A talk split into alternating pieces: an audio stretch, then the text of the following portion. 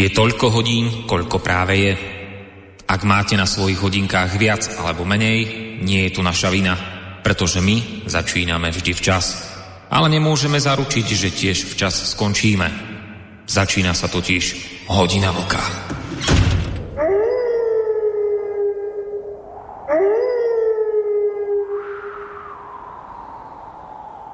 Pokúsim sa nebyť, vážení poslucháči, v tomto svojom úvode príliš emotívny, aj keď dopredu priznávam, že dúfam, že sa mi to podarí.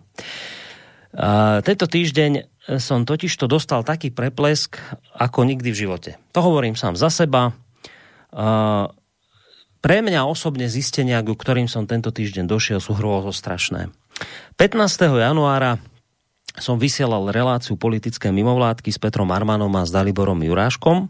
My sme sa vtedy pred tými necelými dvoma mesiacmi zhovárali o tom, kam vlastne celá tá dlhoročná aktivita politických mimovládok a prozápadných politikov smeruje, čo nás čaká a neminie.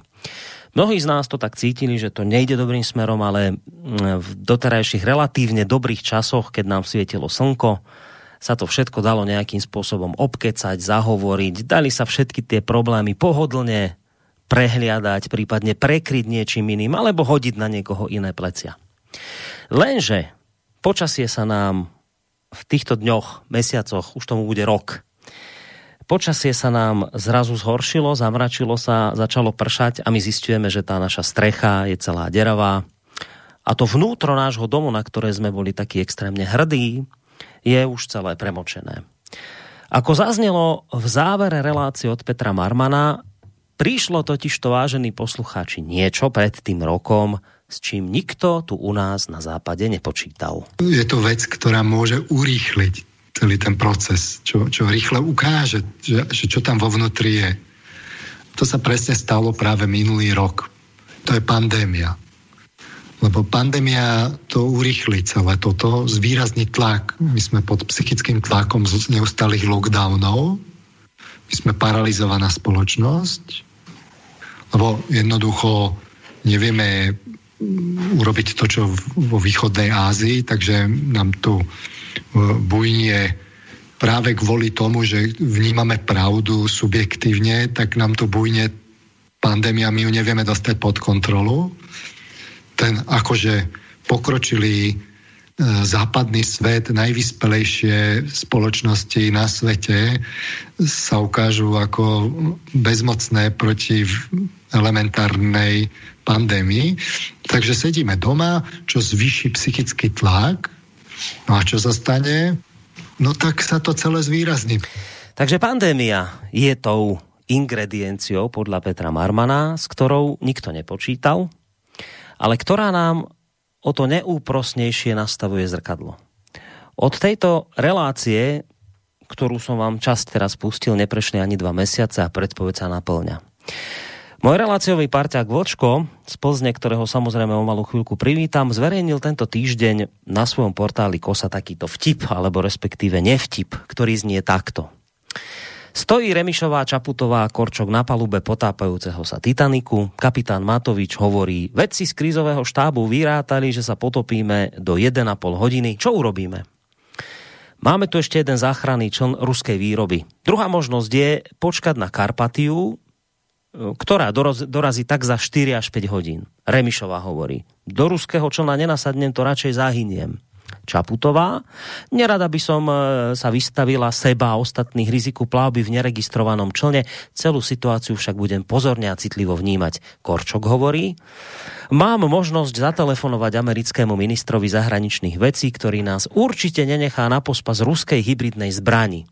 Matovič, OK, chápem vás, vyťahne plagátik s nápisom Majetok Slovenskej republiky, nalepí ho na záchranný čln a odpláva sám. Toľko to, vážení poslucháči, nevtip a teraz to podstatné. Ja som si, vážení poslucháči, nikdy ani len v najhoršom sne nebol schopný pripustiť, že by snáď mohol byť niekedy tento nevtip pravdou. Tento týždeň som zistil, že som sa katastrofálne mýlil. Tento vtip sa totiž to stal tento týždeň hrozné povedať skutočnosťou. Áno, my sme vážení poslucháči na lodi s našimi politikmi, na lodi, ktorá sa potápa a časť tých, ktorí aktuálne našu krajinu vedú, skutočne začali v takejto situácii diskutovať o tom, či je v poriadku nastúpiť za takýchto okolností do ruského záchranného člna, ktorý nie je certifikovaný. Rozumiete tomu? Oni to naozaj, oni, tí politici, časť tých politikov, ktorí vedú našu krajinu, toto naozaj urobili. Naozaj to urobili. Chápete, čo spravili? Naši politici v krajine, ktorá je najhoršou na svete, myslím, že iba Česká republika je od nás horšie, takže bavme sa o tom, že sme najhorší na svete, tak krajina, ktorá je na tom najhoršie na svete, pokiaľ ide o počty chorých na koronavírus, pokiaľ ide o úmrcia na koronavírus, tak v krajine, ktorá je najhoršia na svete, tak naši politici, ktorí vedú túto krajinu, riešia otázku, či je v poriadku nastúpiť do ruského člna a dokonca sme sa dozvedeli, že teda nenastupujeme, že je správne nenastúpiť do tohto necertifikovaného ruského člna, lebo že teda máme čakať na tú Karpatiu, ktorá príde o 4 až 5 hodín. Máme riskovať utopenie. Ja vám prečítam krátky úryvok z ČT24. Je to správa, ktorú som mimochodom našiel dnes ráno, medzi tým sa samozrejme situácia vyvíja prečo tam tak, ako je. Laboratóře v, če- v čtvrtek v Česku potvrdili přes 14 tisíc nových prípadů covidu, nápor na nemocnice síly, zdravotnice se starají, zdravotníci se starají o dosud nejvyšší počty lidí z nemoci covid za roční trvání epidemie. Stredočeský kraj už rozhodl o povolání ambulantních specialistů. Kapacita intenzívní péče se blíží vyčerpání. Karlovarský kraj nemá aktuálne žádná volná lúžka na ARO a JIP pro pacienty s covidem. Plzeň Košický má jedno lúžko, Liberecký dvie a Pardubický tri lúžka. Méně než 10 lúžek má i Stredočeský a Ústecký kraj. V celém Česku je 159 voľných lúžek intenzívní péče pre covidové pacienty. Najnovšie správy, ako som čítal, už hovoria o tom, že Česká republika práve dnes aktivovala zahraničnú pomoc a citujem, požiadala o súčinnosť s umiestnením minimálne desiatok pacientov s onemocnením COVID do Nemecka, Švajčiarska a Polska, lebo doma im už nevedia pomôcť. No a v tejto situácii niektorí naši politici, lebo sme na tom podobne na Slovensku, v tejto situácii naši politici, ktorí vedú našu krajinu, sa rozhodnú povedať ruskej vakcie. Zásadné nie vakcíne pretože je nebezpečná, pretože je to Putinová hybridná hrozba. Vlastne teda nie, prepáčte, nie je to hrozba, ona nemá len certifikát, ona nemá štempel, to je problém. Ale vlastne nakoniec zistíme, že vlastne ani nie je tak, že len štempel, ono to vlastne trošku a je, je vlastne hybridná hrozba, tak ako nám to povedal tento týždeň náš minister zahraničných vecí Ivan Korčo. Debata okolo, je okolo jednej jedinej vakcíny o svete. Politická debata. Tá debata by bola ukončená tým, keby požiadali o certifikáciu. Ale to, že to je nástroj hybridnej vojny, je úplne zjavné, pretože ja by som tu ináč nestal. Pretože cez Sputnik V, ešte raz, ktorý je vakcínou a pravdepodobne, lebo to hovoria experti, nehovorím to ja, je to vakcínou, ktorá je účinná a ja verím, že aj bezpečná, ale to ja neviem povedať ale nestal by som tu, keby to nebolo používané ako politický nástroj, pretože tento politický nástroj robí dve veci. Rozdeluje nás tu doma, rozdeluje nás v zahraničí. Prostredníctvom tohto nástroja sa opäť vykresluje Európska únia ako niečo, čo zlyháva. Táto vakcína rozdeluje. Vyzývam výrobcov Sputnika, certifikujte sa, poďte na trh, tak ako všetci ostatní. No a po ministrovi Korčokovi ešte by som dodal a pridal Pavla Demeša, bývalého ministra medzinárodných vzťahov, také človeka, ktorý sa motá okolo mimovládneho sektora, povedal by som také slovenské politicko-mimovládne arciknieža. Podľa toho, ako sme nedávno prijali bezpečnostnú a obranú stratégiu v slovenskom parlamente, Rusko je vnímané ako výzva. Rusko jednoducho je v stave súťaže s Európskou úniou a snaží sa nachádzať nástroje ako jednotu Európskej únie štiepiť. A práve tento krok je preto tak citlivo vnímaný, že Maďarsko a tentokrát Slovensko si zvolilo takúto cestu. Ono to má nielen pandemické alebo zdravotné dôsledky, ale zasahuje to do vôbec tej súdržnosti a spolupráce s Európskou úniou, pretože to gro pomoci, ktoré Slovensko dostáva v boji s pandémiou počas celého roka, ide z Európskej únie a práve preto je to tak citlivo vnímané, čo sa teraz udialo zo strany premiéra a ministra zdravotníctva. No, tak teda potom, ako premiér Matovič predsa len priviezol na Slovensko ruskú vakcínu Sputnik, s prísľubom, že ich postupne príde k nám 2 milióny, tak od tohto momentu sa doslova roztrhlo v rece s najrôznejšími protiruskými vyjadreniami niektorých politikov a značnej časti mainstreamových médií. Nebudem ich tu teraz spomínať, nakoniec pravidelne všetko zdieľame na našej facebookovej stránke. Tam nájdete tieto ich vyjadrenia, či už teda politikov alebo novinárov. Musím konštatovať v závere tohto svojho úvodu, že Peter Marman mal pravdu pred tými dvoma mesiacmi. Áno, koronavírusová pandémia nám neúprosne, vážení poslucháči, neúprosne nastavuje zrkadlo, zhodila masky a v plnej náhote nám odhalila okrem iného napríklad aj to, ako hlboko, ako hlboko zakorenená je nenávisť časti politickej scény k všetkému ruskému a ako ďaleko sú títo rusofóby, ktorí vedú našu krajinu, ako ďaleko sú schopní zájsť. Pre mňa osobne je tento týždeň naozaj doslova nočnou morou, pretože ja som v priamom prenose, vážení poslucháči, videl, ako je geopolitika pre časť politikov našej krajiny dôležitejšia než vaše životy a než vaše zdravie. A ak to títo ľudia urobili raz, tak vám garantujem, že to, keď budú mať príležitosť, urobia to opäť. Záverom zacitoval by som rád ešte niečo z, od Martina Leidenfrosta, to je komentátor denníka Štandard.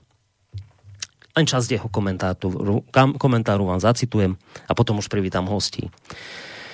Od stredy došlo k zjemneniu slovníka, vôbec nejde o Sputnik V, tvrdil odrazu Richard Sulík. Tu nejde o Sputnik, vyhlásila odrazu Veronika Remišová. Možno si uvedomili, že nedopriať občanom dobrovoľnú ochranu pred e, zúriacim morom môže na niekoho pôsobiť nesympaticky. Mnohé z toho, čo v tento týždeň vyletelo zo slovenských západniarov, bolo určite povedané alebo napísané v, prv, v prvom záchvate protiruského besnenia. Možno niektorí niečo z toho už aj ľutujú, v každom prípade je zaujímavé, že dokázali v návale emócií zabudnúť na tú kľúčovú vec. Zomiera strašne veľa ľudí a treba s tým niečo spraviť pochopiť takéto pudy, to je pre mňa v neutrálnom Rakúsku ťažká metafyzika. Medzinárodná hamba, ktorú si poprední prívrženci euroatlantickej orientácie Slovenskej republiky tento týždeň urobili sa nedá len tak ľahko ničím odbiť. Nedá sa to hodiť na sprostosť, lebo sú medzi nimi tí najzdelenejší ľudia. Nedá sa vysvetliť tým, že niektorí z tých politikov sú už očkovaní Pfizerom, také suprematické svine azda nie sú. Na pochopenie nestačí ani skutočnosť, že pozoruhodne veľa predstaviteľov tejto vlády väčšiny malo v minulosti živnosť z protiruského odboja. Veď práve títo kričali najmenej. Vo svojej bezradnosti som sa opýtal svojho kamaráta na strednom Slovensku, poslal mi takúto odpoveď. Títo chlapci síce chodia na Maldivy, ale vo svojich hlavách boli najvyššie na povale a najďalej v záhrade za domom. Oni sa furt chcú niekomu definitívne pridať len aby nemuseli sami premýšľať. Páčilo sa mi to, bolo to také zemité a múdre ako vždy, ale aj tak sa neviem vcítiť do vypuknutej hystérie bratislavskej kaviárne. Často som sa tento týždeň pozeral na fotografie vašich pekných a štýlovo oblečených západniarov a pýtal som sa, ako môžu byť takí krutí. Koniec citácie. Napriek všetkému, vážení poslucháči, čo tu teraz odznelo, vám predsa len prajem eh, v úvode dnešnej relácie pokiaľ možno príjemný piatkový večer, ktorý sa dnes bude vniesť v takej mimoriadnej atmosfére, a to hlavne z toho dôvodu, že tu máme mimoriadného hostia, ktorého sme tu ale už mali, nebude žiadnou veľkou novinkou v tejto relácii, už tu u nás vystupoval a dnes k tejto téme sa nám naozaj hodí, pretože sa budeme zhovárať v určitej časti tejto relácie samozrejme aj o situácii, ktorá nastala na slovenskej politickej scéne po pristáti ruského Sputnika. Nakoniec viete, že tu máme teraz koaličnú krízu a naozaj podľa mňa najlepším človekom, komentátorom, ktorý môže tú situáciu okomentovať a podchytiť je Roman Michelko, ktorý prevažne pôsobí v relácii Trikolora, alebo teda politické rozhovory. Dnes ho máme v hodine Vlka. Roman, vítaj. Ďakujem za pozvanie, e, pozdravujem teba, Volka a samozrejme poslucháčov a teším sa na zaujímavú debatu. A už si spomínal Vlka, tak samozrejme Vlčko je domáci pán, ktorý je takisto, alebo teda môj spoluparťak v tejto relácii, ktorý je takisto na Skype. V Plzni, dobrý večer Vlčko, aj tebe prajem. Děkuji za přivítání. E, jsem rád, že tady s náma je Roman a tím toho pozdravu do Bratislavy. E, samozřejmě zdravím tebe a ze všeho nejvíc e, všechny naše posluchačky a posluchače Slobodného vysílača. Ať už jsou na země kouli kdekoliv. A dva chci pozdravit naprosto speciálně. Charlieho do Brazílie na pláž, kde nás, kde nás poslouchá. Před chvilkou mi o tom poslal mail takže pánové, představte si, že zatímco my jsme tady v té, v té naší vrácené zimě, je tu tma, tak Karolko v Brazílii je, hmm. je na hm. pláži. Jo. To je úžasné. Hmm, sama. E, potom, e, potom bych chtěl eh, pozdravit jednoho posluchače na Slovensku, který mi poslal včera jednu velmi zajímavou zásilku, za kterou mu chci veřejně poděkovat. A ještě, se, ještě myslím, že bychom měli společně pozdravit dalšího člověka, který to mohl být s námi, a to je Intibo. Já, já doufám, že se mu daří lépe, protože Intibo ten covid zažívá s celou rodinou na vlastní kůži.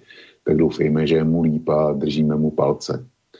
A e, pak se musím vyjádřit k tomu, co si přečetl z mého bloku, e, blogu, ten e, nevtip, tak e, ten jsem nevymyslel já, ale ten jsem, ten jsem si skopíroval ze serveru hlavní deník.sk a je dokonale vystihující.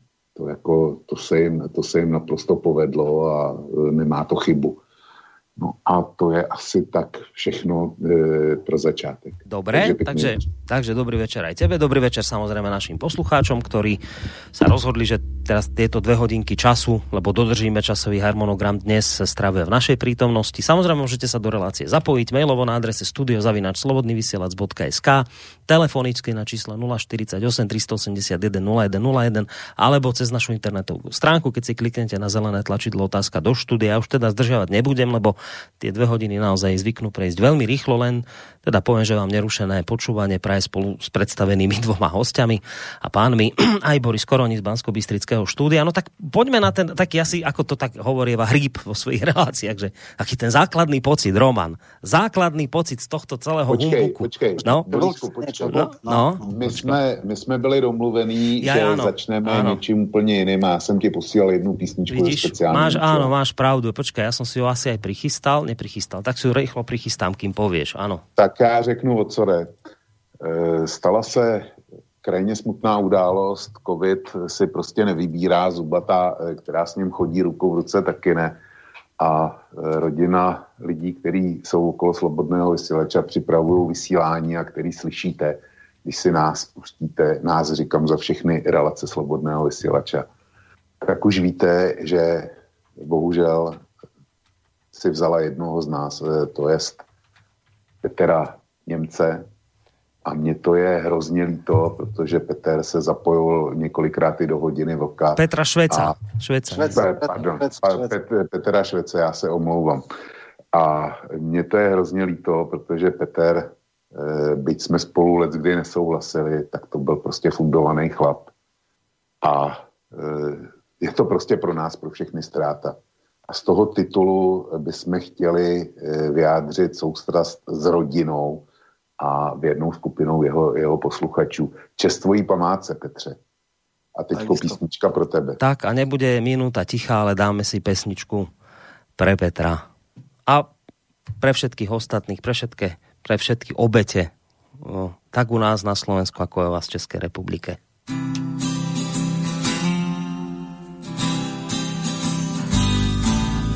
Pokaždé, když vůní žen a jejich krásu jsem zasažen, já říkám si dík za ten dar. Sám vás si lámu, ale z fraktur a šrámů mám jířev jen pár. Zdá se, že Bůh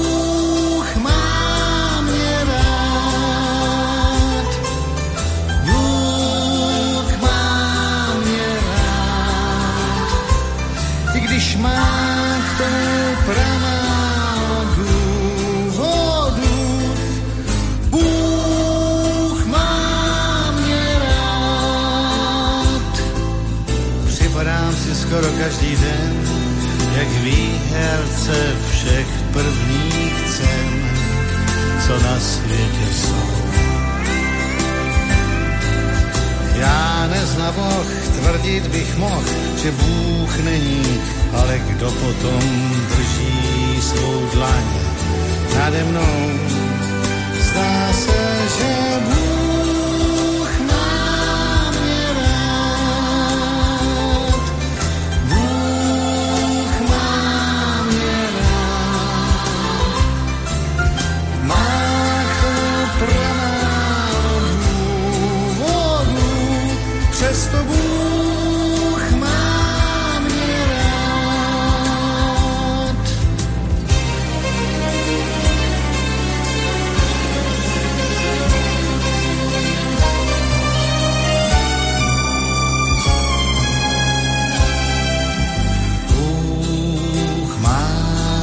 A ja som si vlastne teraz uvedomil veľké fopa, ktoré som spôsobil, lebo síce som zahral Pavla Bobka, ale mala to byť úplne iná pesnička, takže urobíme to tak, že si túto pesničku zahráme uh, niekde uprostred relácie. Mňa to veľmi mrzí, ale som si to až teraz všimol, že to mal byť iná pesnička, Šagvočko. Měla, ale vybral si dobře. No, tak nakoniec dobre, ale aj tak si dáme ešte uprostred relácie potom, lebo som si vlastne teraz uvedomil túto chybu. Dobre, takže to, to nejakým spôsobom napravíme. Tak poďme mi už teda k tej našej téme. Uh, Roma, ak teda môžeme. Roman, poďme, uh, skús najskôr ty začať takú možnú základnú sadu takých tvojich dojmov z tohto týždňa, ktorú z tohto celého máš, čo sa tu vlastne udialo okoladom tohto sputnika. No, asi pre mňa sa očakáva, že by som mal hovoriť o tom politickom rozmere. Uh, formálne je vlastne vládna kríza kvôli uh, Sputniku. Reálne to tak nie je. Sputnik bol len to poslednou kvapkou, len to zámienkou. Niečo, čo už mesiace a mesiace vrelo a uh, v podstate hľadalo sa, alebo čakalo sa, kedy bude tá posledná rozbuška, ktorá to rozmetá. Ja len, aby sme išli potom do nejakých ďalších konsekvencií, poviem základnú charakteristiku alebo nejaký ten, ten lineárny scénár, tak cirka pred dvoma týždňami uh, bola na vláde uh, teda požiadavka alebo uh, prednesená ponuka, že teda Ruská federácia nám dá tuším 200 tisíc uh, dávok, teda 200 tisíc vakcín, čiže 100 tisíc dávok, lebo to sa preočkuváva po tých 28 dňoch. No a vtedy uh, jedna z koaličných strán za ľudí povedala, že nie, lebo nie je certifikácie v Európskej únii. Vieme, že boli okolo toho všelijaké reči aj Česká republika, myslím 168 hodín, alebo reportéri sa venovali, či vlastne je to v tej agentúre, nie je, že či to dali na iný web a, a všelijaké veci. Aj, a v podstate uh, čiste by som povedal formálna zámienka, nejaké také mimikry, uh, ale áno, v podstate genetika Andreja Kisku nepustí, Valášek a tak najrusofóbnejšia strana je, je dneska jednoznačne za ľudí, aj keď samozrejme niektoré persony rovnako rusofobné sa aj inde. No a e, teda akože si uplatnili veto. Ja som vtedy mal e, teda reláciu, kde som povedal, že je to absolútna hlúposť.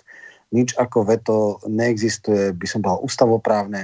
Pomer hlasov vo vláde bol e, 16, respektíve 14 k 2 Takže ak by sa dalo hlasovať na vláde, tak by to prehrali. Ako pred tým týždňom prehrali povinné e, plošné testovanie, e, zmenené na screening. A zároveň som povedal ešte jednu vec. V, minúte alebo v sekunde, kedy bola tá tlačovka, tak sám, sám Matovič poprel, kedy povedal, že vlastne uznesenie vlády vôbec nie je potrebné, pretože na to, aby prišla táto vakcína, tak stačí uh, výnimka ministra zdravotníctva. On to môže dať. E, potom tí experti tak ako tiež rôzne sa vyjadrovali. Niektorí hovorili, že aj keď nie je certifikovaná, tak môžeme v rámci nejakého klinického výskumu pre dobrovoľníkov to dať a že vlastne keby tu aj prišla a není certifikovaná, že vlastne bolo by to fajn. Respektíve bolo by to použiteľné samozrejme len pre dobrovoľníkom s reverzom a tak ďalej a tak ďalej. Potom samozrejme začali také rôzne falošné tóny, okrem iného napríklad aj Korčok, že no dobre, viete čo, ale ty, keby ste sa aj dali zaočkovať, no tak ale uh, v podstate uh, európsky pas očkovací nemusí vlastne vám platiť, lebo tí ľudia, ktorí budú aj preočkovaní, tak nikde sa nedostanú, lebo pokiaľ to nie je certifikované v Európskej únii, tak vlastne aj tak vás nikde nepustia, budete doma a, a Boh vie čo. A dokonca takto vypadli z roli, keď okrem týchto kvázi uh, akože vecných výhrad tam pustila také, že Matovič je schopný kvôli svojim, neviem čo, populizmu robiť pokusných králikov, z ľudí, tak vtedy ako vypadla z roli a vtedy povedala to, čo akože hrala nejaké dekorum. Uh, to bolo v čase, kedy 25-26 krajín už očkovalo, kedy milióny ľudí boli zaočkovaní, žiadne nejaké zásadnejšie príznaky neboli, dokonca si dovolím tvrdiť, že podstatne menšie ako pri AstraZeneca, ale dobre. No toto bolo takto vyše dvoch týždňov. A potom nastalo niečo, čo je akože brutál bizár, a to je samotný nákup vakcíny a, a teda privezenie. V zásade o tom, že uh, prestal sa hrať na to, že celá vláda musí byť za ním ako jeden muž a všetku zodpovednosť musia brať iní. Dohodol sa s Krajčím. Inak bolo extrémne gičovité, smiešné a trapné, keď hovoril, že bude prosiť svojho ministra najservilnejšieho, akého má, alebo hmm rovnako servilný je už hádam iba Heger, že on musí sa pomaly kliačať a prosiť ho, aby dal výnimku. Je to úplne násmech, ale dobre. No, potom pustil Spartany, teda nákladné lietadla, e, ktoré išli teda z letky ministerstva obrany do Moskvy. A nikto to nevedel oficiálne, teda z koaličných partnerov ani z členov vlády e, v tom čase, a zistili to novinári úplne bizarným spôsobom, že mali svoje mm, zdroje e, v e, teda letovej službe alebo úrad e, pre teda kontrolu vzdušného priestoru, ktorý monitoruje všetky, všetky teda lety nad Slovenskom a tak. A oni videli, že nejaké lietadla idú zo Slovenska do Moskvy, teda konkrétne nákladné Spartany, dávali potom tie, tie meteo uh, monitory a, a v podstate ukázali tú dráhu letu, keď to letelo a nikto nevedel kde, ale začali špekulovať, že pravdepodobne ide po, po vakcínu. A potom samozrejme bol Matovič na letisku a teda privítal, to bola tam tlačovka a tak ďalej. Na to už bol akože strašný gíč a samozrejme nástroj hybridnej vojny, uh, Nať, teda najväčší rusofób, najväčší natohujer, ale inak extrémne servilný ex-smerák, ktorý je dneska najväčší antismerák, tak hovoril, že veľmi sa snažil premiéra presvedčiť, aby nebol na letisku, že to, že to teda naši partneri z NATO by nemuseli celkom pekne a tak, ale bohužiaľ nie, tak zrazil opätky a bol fajn. No a toto vlastne viedlo potom okamžite k nejakým konsekvenciám. Mm. Šéf e, Európskeho výroboru hľadal veľmi, veľmi dlho zámienku, tak teraz ju našiel a povedal, že, že teda končí a že odchádza zo strany, odchádza z... O Valáškovi a, hovoríš teraz. Áno, o Valáškovi, áno, Valášek. Zo za ľudí. No a e, v podstate klub e, za ľudí, to možno potom detálne sa začal rozbíjať, e, respektíve je pol na pol. Remišova nemá dostatočnú e, autoritu a ona teda začala hrať takú nejakú hru, že, že teda tak toto je strašné a urobili mimoriadne ono a požadujú rekonštrukciu vlády. K tomu sa pridal samozrejme e, Sulík a zdá sa, respektíve oficiálna verzia je, že oni sa dozvedeli, že za ľudí má teda predsedníctvo, tak oni si zvolali tiež a potom sa nejak stretli a dohodli sa na, alebo v zásade sa dohodli na spoločnom postupe. Mm. Toto je prvá vážna vec, pretože toto jediné môže uh, mať nejaký vplyv na disciplinovanie uh, Matoviča, lebo bez nich dvoch subjektov majú iba 70 hlasov. Hej? Mm. Potom môžeme hovoriť o ďalších konzekvenciách, ale ako keby sa stalo, že teraz už je to vážne. Dovtedy si Znicky, Znicky vždy robil z nich iba smiech alebo srandu, ale dneska, dneska už ak neuhnú, tak to fakt môže rezultovať do rekonštrukcie vlády, uh, o tých ďalších veciach, či je reálne, aby odišiel Matovič, to môžeme riešiť potom neskôr, ale takto vlastne vznikla kríza absolútne neštandardný je ten spôsob. To znamená, mm-hmm.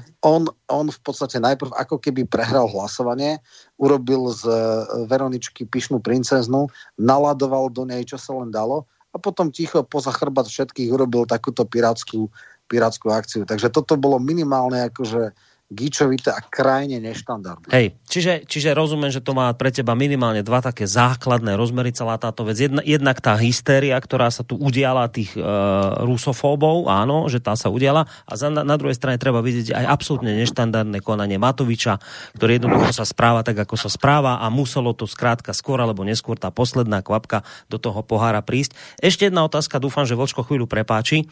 Ešte jedna otázka na teba. Ja te vrátim, predsa len ešte nebudeme hneď tú našu politiku politiku riešiť, že kde to dnes je, však na to si tu práve ty dnes, aby si tie naše politické záležitosti tu riešil, ale predsa len ešte jedna otázka k tomu Sputniku a k tomu dôvodu, prečo Matovič poň do toho Ruska išiel. On hovorí, že to urobil preto, lebo je na Slovensku katastrofálna e, tá pandemická situácia, čo je naozaj pravda. Dajme teraz bokom, že za to môže vlastne aj on, ale, ale že teda išiel tam preto. Kritici hovoria, že nie preto, hovoria, že to spravil preto, lebo potrebuje prekryť fakt, že Slovensko za jeho vlády a predovšetkým jeho zlými rozhodnutiami sa prepadlo na to posledné, respektíve predposledné miesto v boji s covidom.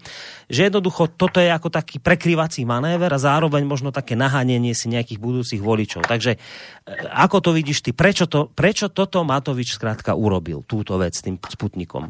Áno. No, pre mňa bolo krajne falošné e, hra na to, že nemôže, lebo najmenšia politická strana to blokla. V tomto zmysle táto hra bola extrémne falošná. Ja som samozrejme vravel už aj vtedy, že ja nevylučujem, že nakoniec to nakúpi, ale všetky tie tanečky on zneužil cynicky.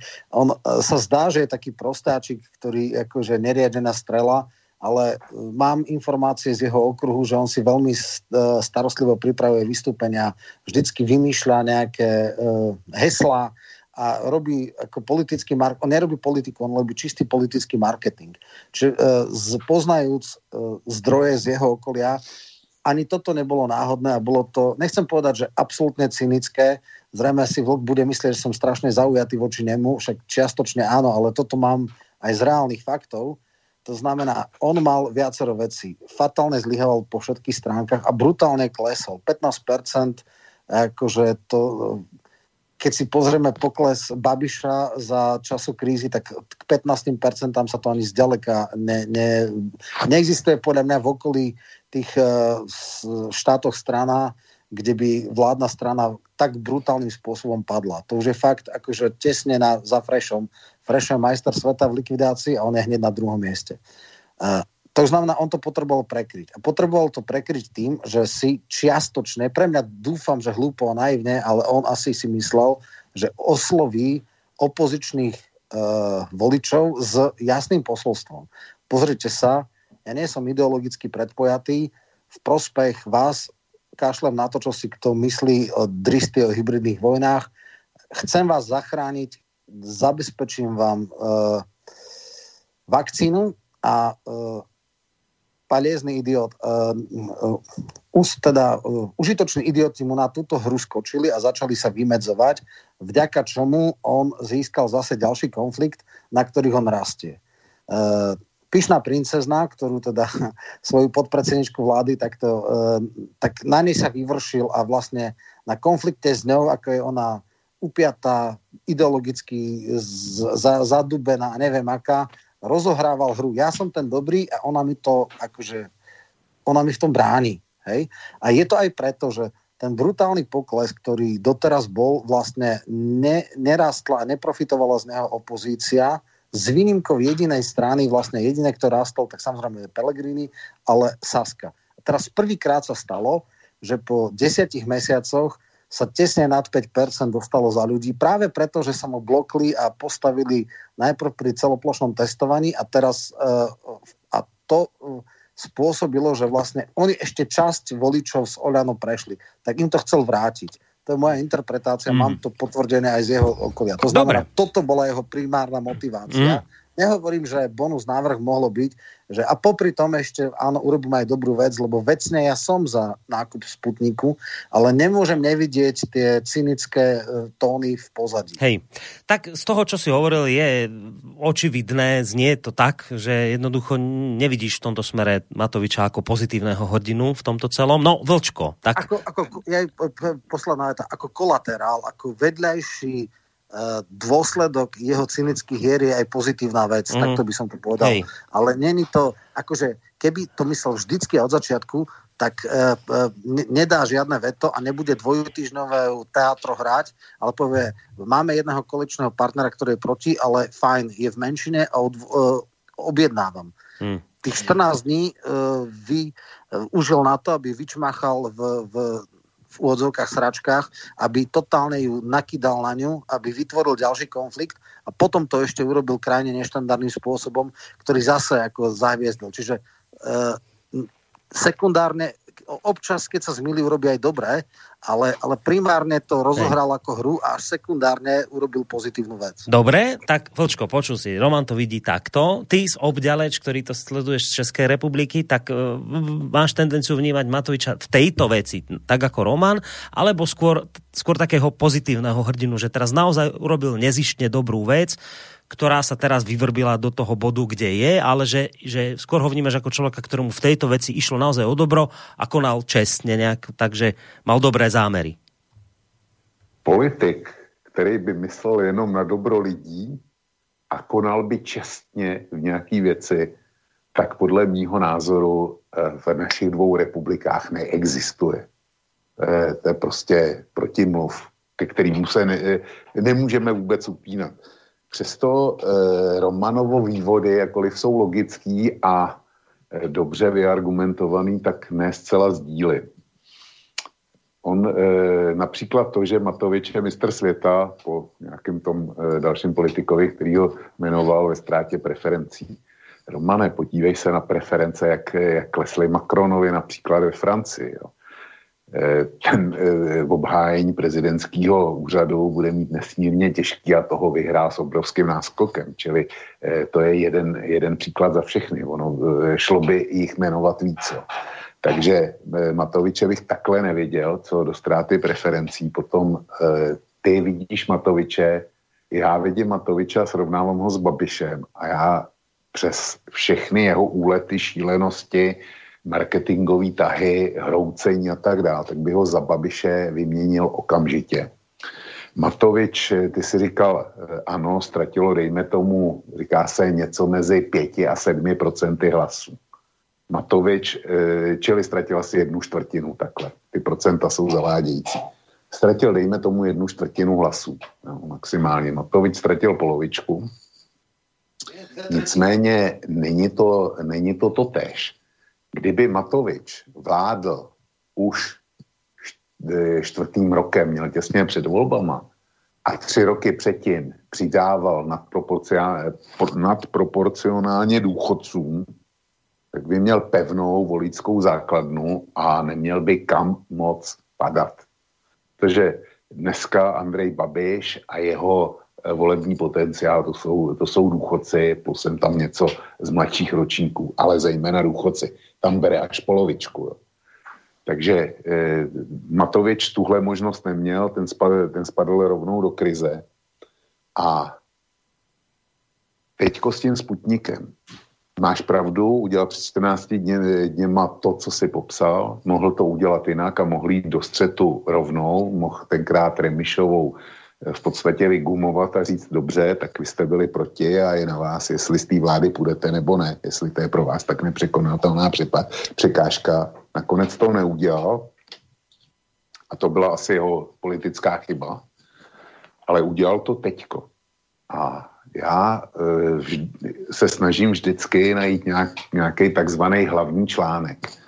Používat metodu hlavního článku, to znamená, co je v daném okamžiku největší problém a e, kdo se ho snaží nebo nesnaží řešit. A pro mě teda osobně je největším problémem na český a e, slovenský politický scéně COVID a potlačení jeho důsledků.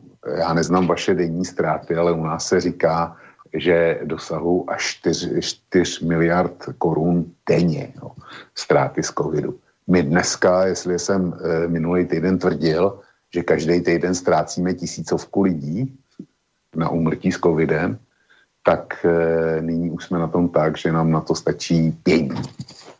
Takže za pět dní zemře tisíc lidí u nás. My jsme se dostali do stavu, Borisek tam četl ty e, volný lůžka, Takže v plzeňském kraji si myslím, že teď už je nula, že není to jedno volný a, a v celé republice jich je naprosto zanedbatelný počet. Nicméně to není to nejdůležitější. Tuším, že dva kraje, Pardubický kraj a minimálně tři nemocnice ze středočeského kraje vyhlásili, jako mi vypadlo, jak se ten stav přesně jmenuje, ale eh, je to stav nouzové medicíny. Co ten stav nouzové medicíny znamená, tak to si dovolím popsat tak. Eh, tyhle nemocnice už se dostaly do stavu Bergáma, kdy rozhodou takzvaně o pře, přerozdělování vzácných zdrojů. Těmi vzácnými zdroji jsou postele, už dneska v obyčejní postele, ale především teda eh, postele s kyslíkem a eh, postele na jípce a áro. A tam jsou rozdělované podle toho, údajně podle toho, jak kdo má šanci e, si zachránit život. Což není vůbec žádná pravda, šance, protože narazíš na internetu na výpovědi primářů e, jednotek ARO, kteří říkají, to, e, ten současný covid, ten se mění hrozně rychle a člověk, který byl ještě před dvěma hodinama dobrý, tak nám najednou zemřel. Prostě exnu.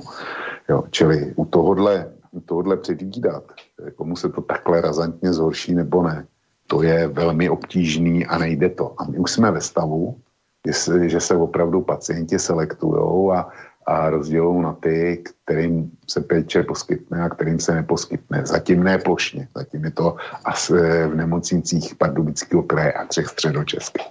Takže takhle daleko jsme se dostali. A jestliže existuje tenhle stav, tak pro mě je COVID eh, alfa a omega současného politického eh, nebo současného občanského žití a politického života taky. A jestliže Igor Matovič se rozhodne udělat tah, který je samozřejmě motivovaný jeho osobní popularitou a snahou obstát v příští volbách.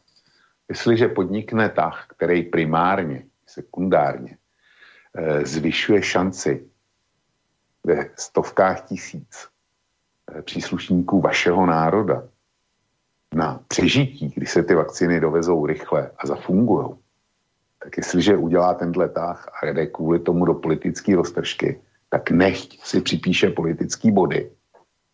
Ale ty vakciny, ty by byly eh, zatraceně třeba 100 tisíc, 100 tisíc lidských životů, který nebudou ohroženy. Já ne, neříkám, že, že z nich e, e, zemře nějaký ek, extrémní procento, ale umrtnost, kdyby se všichni nakazili, tak umrtnost u vás je asi na dvou procentech jo, z množství nakažených, oficiálně hlášených. Takže 2% to jsou 2000 lidí. A jestliže by Igor Matovič zachránil dovozem Sputniku 2000 lidí, tak veškeré jeho kroky jsou pro mě naprosto odůvodněné. Mm. A mimochodem musím ocenit jeden graciezní tah, který se mu poved a který jsme ještě nespomenuli. A to bylo to, že vystoupil u vás e, s prohlášením, že ruský výrobce vakcín mu nabít, že jestliže situace vede k pádu vlády a k politické krizi na Slovensku, takže klidně bez jakýkoliv sankce zruší tu podepsanou smlouvu na dodávku a vakcíny vezme zpátky. To je, to je podle mě úžasný tak. A já se Igoru Matovičovi divím, nebo, a divím se slovenské alternativě, že tohle, tohle nerozmázla. Protože nechť teda Sulík a, jak ty říkáš, pišná princezna, a kdokoliv jiný, eh, paní prezidentka Čaputová, kdokoliv jiný, ať řeknou, my trváme na tom, nebo ať eh, paní Remišová řekne, já zůstanu ve vládě, když my využijeme nabídku eh, výrobce Sputniku a pošleme ji zpátky. Takže já jsem připravená za těchto podmínek zůstat ve vládě. Nech to ta Remišová řekne. Nech to napíše denník SME, nech to napíše denník N, že je to tak, tak správně. Ale potom oni budou pro každého soudního Slováka odpovědní za ty 2000 mrtvých navíc, který se můžou, který se můžou eh, teoreticky přihodit. Může 2000 eh, je teoretický číslo, dejme tomu, že jich bude 200, ale jestliže oni se vezmou na svědomí 200 mrtvých, dejme tomu, No tak to je, to je hrozný a e, takovýhle cynici, v podstatě, v podstatě lidi, e, který lze nazvat vrahy od psacího stolu, tak jestliže tihle psychopati mají ovlivňovat ráz vaší politiky, tak to je nepřijatelný. Ale aby bylo jasno, ten politický boj, ty to vidíš slovenskýma očima, já to vidím u nás. My jsme zatím ještě žádný, žádný sputnik nedovezli. A už je okolo toho e, randál úplně stejný jako vy. V médiích, mezi politiky. Předevčírem e, bývalý prezidentský kandidát a dneska senátor Fischer napsal otevřený dopis Miloši Zemanovi, který, se, který dává k lepšímu, že opatřuje vakcínu jak v Rusku, tak, tak v Číně. A on mu, on mu napsal otevřený dopis, něhož si dovolím ocitovat jednu větu. Mám důvodné podezření, že vaše iniciativa ve prospěch využití Sputniku je vedena vaší setrvalou tendencí učinit nás závislými na nedemokratických státech. Tohle je na pár facek, bez odpuštění teda.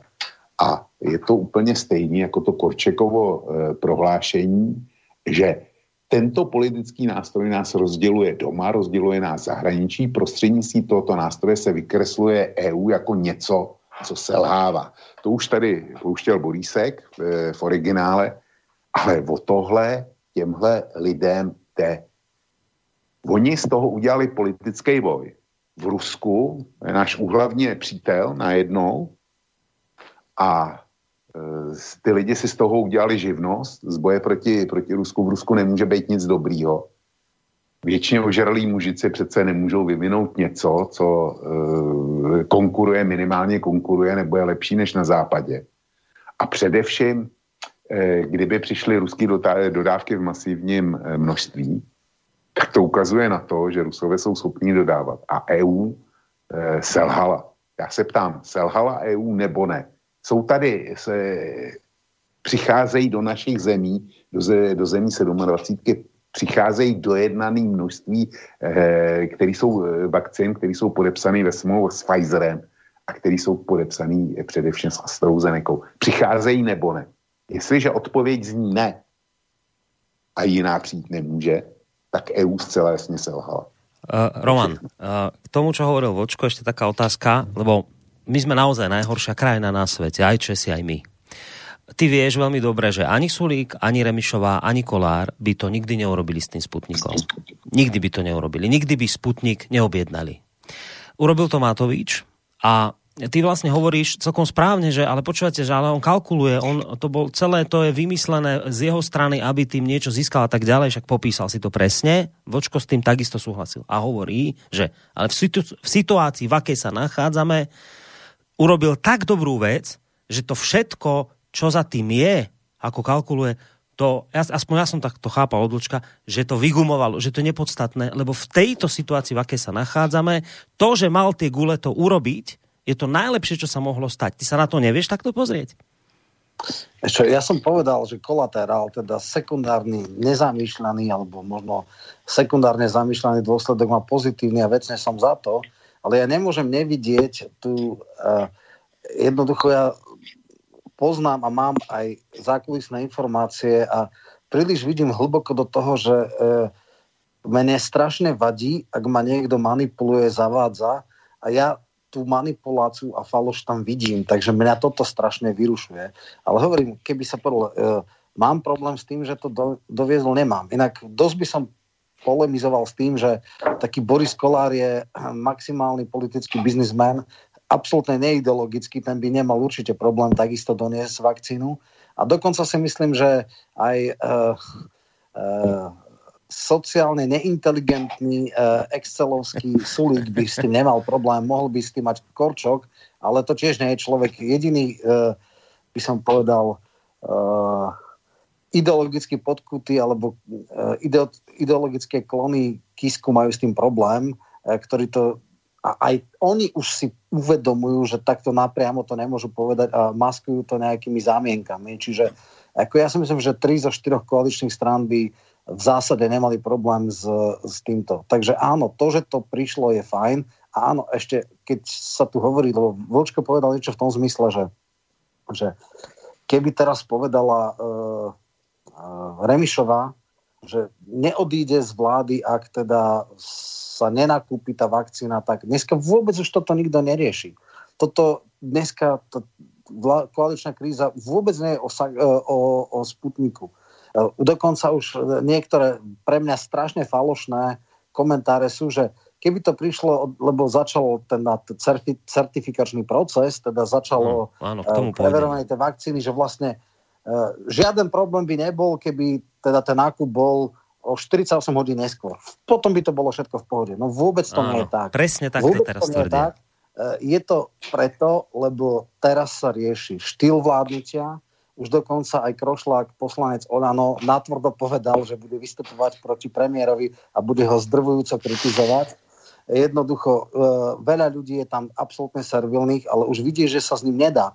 Teraz e, v podstate bol dvojmitový, vulgárny, Eh, v podstate eh, atak na vláde, niečo podobné, keď si niekto vidia, keď si tam hádzali, chrstali si vodu Avakov s Sákašvilim či s kým. Niečo také bolo, že skrátka musela sa kvôli ťažkým osobným invektívam a hrubým krčmovým narážkam prerušiť vláda. Jednoducho, keď začal teraz Matovič ťahať, že vlastne za vraždu Kuciaka môže Sulík, lebo, lebo povalil vládu, tak to už bolo tak ťažko zahranou. Mimochodom, Matovič takisto po, urobil presne to isté. Matovič rovnako ako Sulik povalil v roku 12 či v 11 vládu. Čiže, čiže toto už je v takých veciach, že toto sa nedá a teraz už vlastne nerieši vôbec. Keď teraz sú všetky narratívy, všetky tie rozhovory, tak je brutal hate Náďa na Sulika, aký je to hajzel, podvodník, křivák, neviem čo všetko. A teraz riešia už osobné veci. Toto bola iba rozbuška, ktorá to rozhodila a teraz už Sputnik nie je témou. Sputnik bol len a len posledná vec. A ešte tá posledná vec, mňa to strašne vyrušilo, eh, lebo pre mňa je to strašný díč. Keď príde a dá na Facebook, že však eh, viete čo, keď teda tak všetci strašne a teda tá vláda je taká, že nedaj Bože vzniká kríza kvôli tomu, čo nie je proti kvôli tomu. Ja zdôrazňujem, nie je to kvôli tomu tak my tých 2, 2 milióny dávok nemusíme zobrať a vrátime to. No tak do šľaka, ak som človek, ktorému ide o zdravie národa, tak radšej nech padne vláda, ale mám 2 milióny dávok a už potom kašľať na to, ale jednoducho zachránim ľudí. Ak ja môžem kalkulovať, že radšej zachránim vládu a dám preč Sputnik, tak som absolútny hajzel, ktorému post predsedu vlády je viac ako 2 milióny životov. No, a ty, no dobré, čítal si, na, čítal si na Facebooku teraz jeho Matovičové vyjadrenie k tomuto kroku?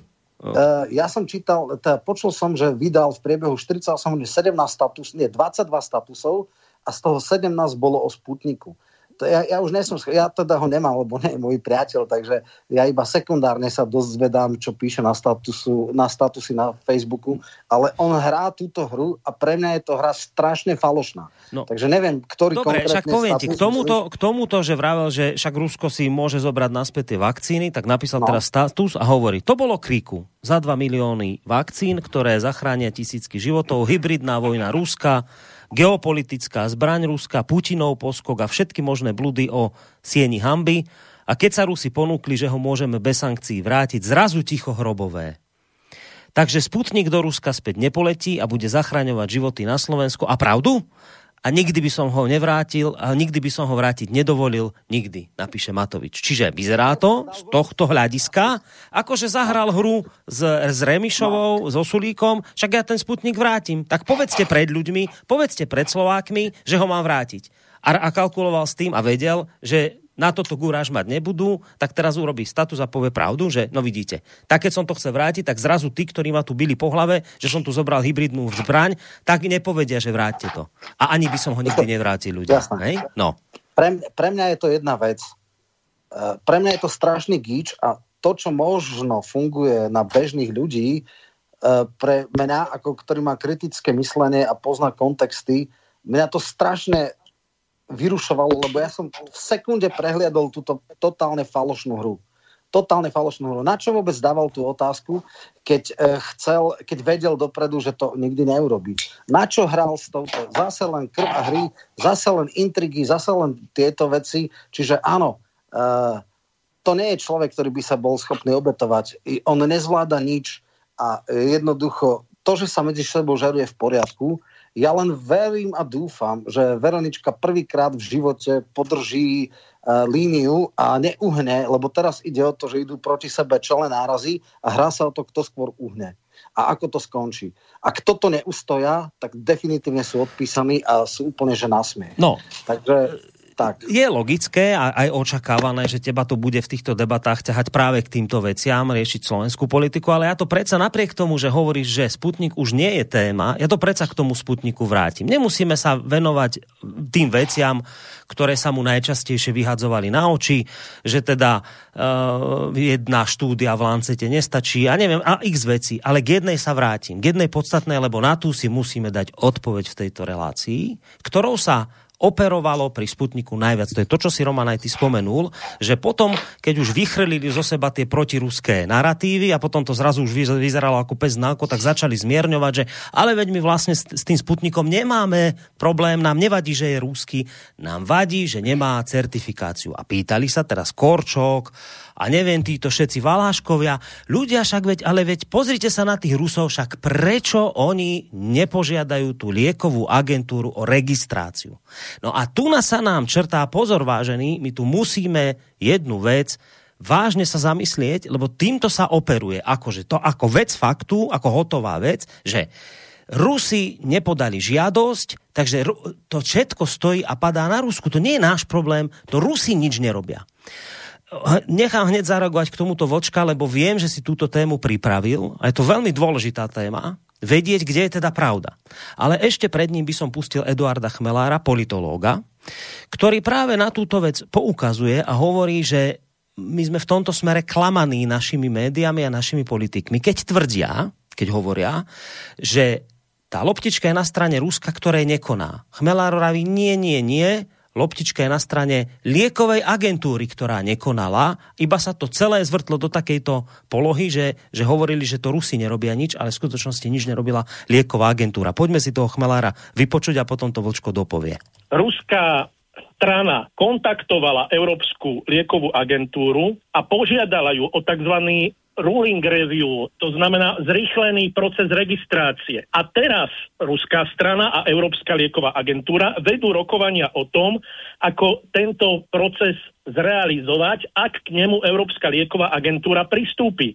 A z tohto už začali vládni politici a médiá vyrábať dezinformáciu, že Rusi nepožiadali o registráciu, ale to je úplná Orvelovčina, lebo oni skutočne o tú regulérnu registráciu nemohli požiadať práve preto, aby mohli ísť tou zrýchlenou cestou, lebo si treba uvedomiť, že proces registrácie trvá dlhé mesiace, na ktoré nie je čas. Prečo však nepožiadali možno ešte niekedy minulý rok, aby to a... išlo klasickou cestou? Ja nevidím, nevidím do hlav uh, ruských politikov alebo vedcov, ale zrejme vyvíjali tú látku tak, že proste ten čas nastal v tom januári, lebo ja to tu mám pred sebou, ja sa na to pozerám, je to žiadosť 137925 z 29. januára 2021. Tá Európska lieková agentúra, keby chcela, tak ona má nástroje, ide o tzv. odporúčacie vedecké stanovisko, ktoré umožňuje členským štátom povoliť použitie vakcíny ešte pred registráciou cez tzv. podmienečnú autorizáciu, ak ju následne schváli kompetentný národný orgán. Toto sa napríklad stalo v prípade niektorých e, iných látok, ale začatie takéhoto skúmacieho procesu dnes stačí výzva predsedničky Európskej komisie alebo dokonca generálneho riaditeľa Európskej liekovej agentúry. Tam sa treba spýtať, prečo sa to nestalo, prečo aj Európsky parlament, keď rokoval s farmaceutickými firmami, s výrobcami vakcín, ktoré nie sú schopné dodať ani len tie dodávky, ktoré boli zakontrahované a zároveň všetci tí, ktorí nedokážu uspokojiť potreby európskeho trhu, odmietajú zdať sa patentových licencií. Tak, z toho, čo povedal Chmelár, som vyrozumel takúto vec. Rusko podalo nejakú žiadosť už 29. januára. Lieková agentúra od tohto momentu nekonala a začala konať tento týždeň. Veronika Remišová to pochopila po svojom a povedala, u, to sa stalo na náš nátlak, to preto, lebo my sme to otvorili. Korčok sa poďakoval Rusom za to, že konečne sa rozhýbali. A teraz my musíme nájsť, vážení posluchači, odpoveď, kto sa vlastne rozhýbal. Kto bol ten, kto, na koho sme čakali. Chmelár hovorí, že sme čakali na liekovú agentúru od 29. januára. Vočko, ako to bolo? No tak Rusové skutečně podali 29. Eh, januára tu žádost, ale nepodali u eh, organizace EMA, což je European Medicines Agency a e, to je ta e, agentura, na, na, na kterou se odvolávají všechny ty hlavy pomazaný, když e, říkají, a tam měli, tam měli Rusové zažádat a doposavať e, nepožádali. Jenomže ta, ta agentura EMA vznikla, nebo respektive funguje od roku e, 2015. A teď říkám v úvozovkách jako jediný orgán, který má mít na starosti schvalování léků v celé Evropské unii.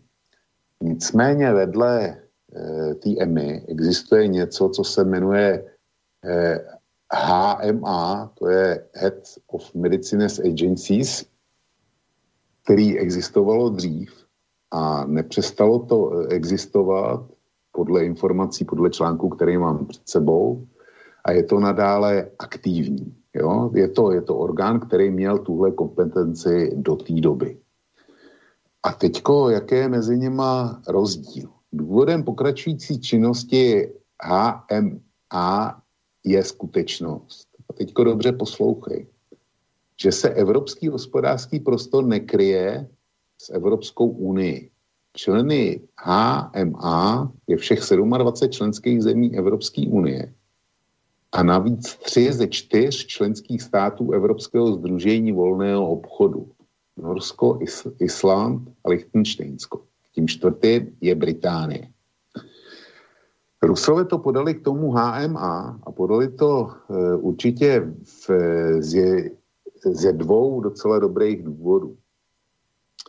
E, ten hlavní, ten je, e, ten je v tom, že EMA, povolení EMI se vztahuje na Evropskou unii. Povolení, eh, případný povolení HMA se vztahuje na 24 plus 3, to znamená 30, na 30, za, 30 eh, států, které jsou eh, v evropském hospodářském prostoru.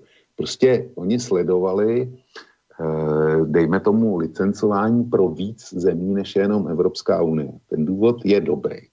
A teďko měli druhý důvod, který bych řekl, že je důvod v takzvané dobré víře, to je z toho článku, který mám otevřený před sebou, tak tady je konstatováno, že HMA řeší ve spolupráci s EMA, o tom je podepsaná dohoda mezi oběma organizacemi, i otázky vakcín proti covidu.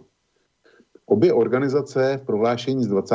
listopadu loňského roku vedly, že Spolupracují s Evropskou komisí na schvalování vakcín proti COVID-19 tím, že vývoj těchto vakcín je klíčovým elementem pro zvládnutí pandémie. Jinými slovy, jestliže to e, podali Rusové k HMA, tak HMA mohla konat buď sama, anebo to mohla, tu oficiální žádost, přehrát na EMU a bylo by vyřízeno. Ten, ten proces už mohl běžet. Ty Eh, důvody jsou tudíž zástupní. A teďko se vrátím k něčemu jinému, protože já toho mám hodně.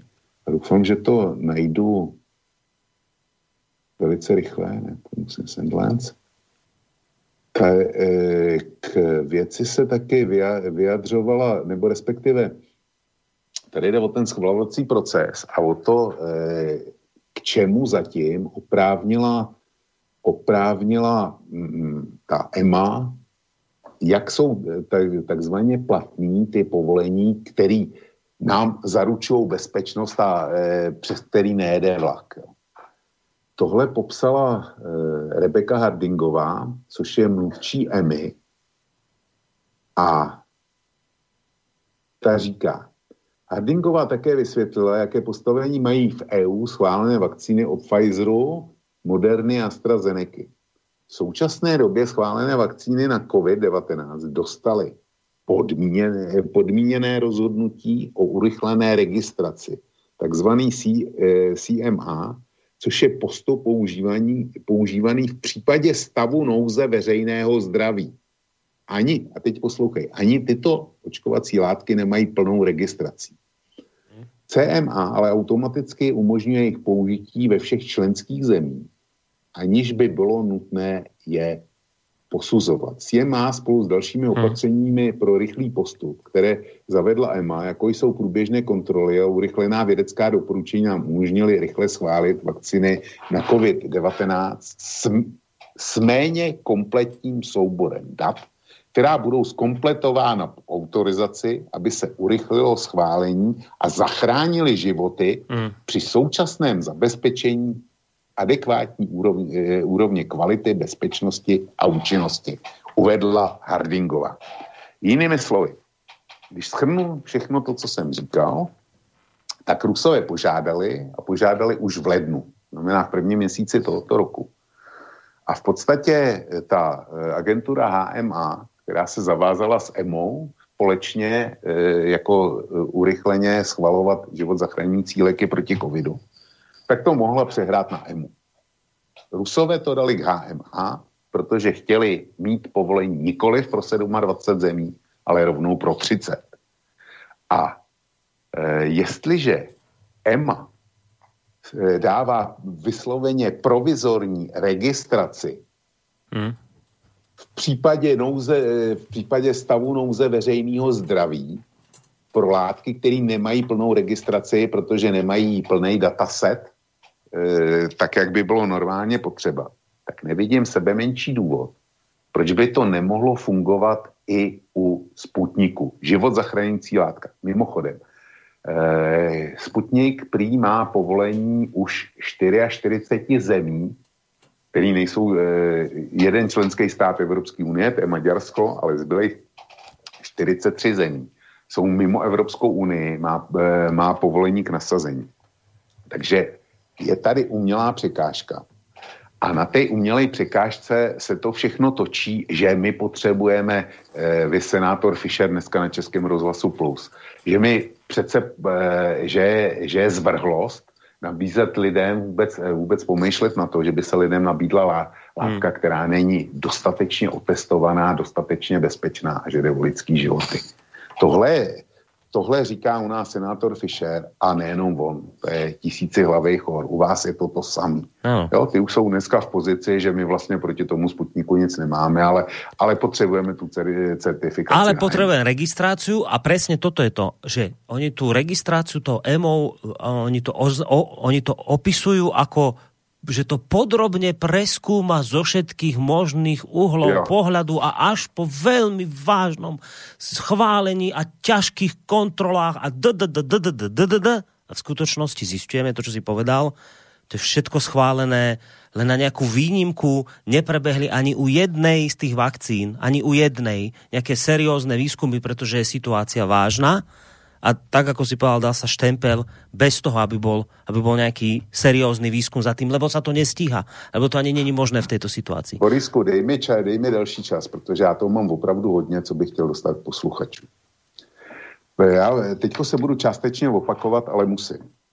Pro mě vrcholem pokrytectví a e, jaksi deklasujícím faktorem vůči emě a vůči všem těm, těmhle papouškům lhářům, který rajtou na tom, na tom razítku o témy, provizorním navíc, tak je případ schvalování AstraZeneca. Jo? O tom jsem tady mluvil už nejméně třikrát. AstraZeneca byla schválená, AstraZeneca, eh, AstraZenecou se minulý týden odmítla nechat očkovat kancléřka Merklova, ta, když se jí ptali proč, tak ona řekla, že v Německu to bylo se schválený zatím jenom do uh, eh, 65 let a je už 66 a tudíž, že nespadá do toho limitu. Samozřejmě, že kdyby chtěla, tak to mohla ještě stihnout, ale ne. Prostě odmítla Astru, byť teda Eh, včera jsem zachytil zprávu, že nějaký německý certifikační úřad eh, chce doporučit Astru i pro všechny věkové kategorie, ale, ale AstraZeneca tím, jak proběhly studie, byly tři, na kterých to bylo postavené. Každý z nich vykazoval, eh, vykazoval jiný procento účinnosti. Ukázalo se, že vzorek testovaných osob plus 65 eh, nebyl buď žádný, nebo že byl eh, nepřiměřeně malý. To všechno je AstraZeneca. A mám eh, před sebou otevřený článek z britského The Spectator, což je velice renomovaná informační značka. Eh, v jehož posledním odstavci se píše, moment, já si to hned najdu, abych to citoval do slova. Poslední odstavec. Nakonec téměř polovina členů Evropské eh, unie omezila používání vakcíny AstraZeneca. A na celém kontinentu dochází k plítvání dávkami, protože Evropané eh, odmítají takzvanou oxfordskou vakcínu.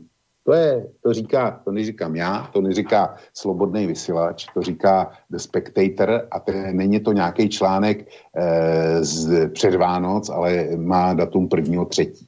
Takže e, on tady cituje Macrona, to je taky e, to je taky docela humorný. Skutečný problém AstraZeneca je, že nefunguje tak, jak jsme očekávali.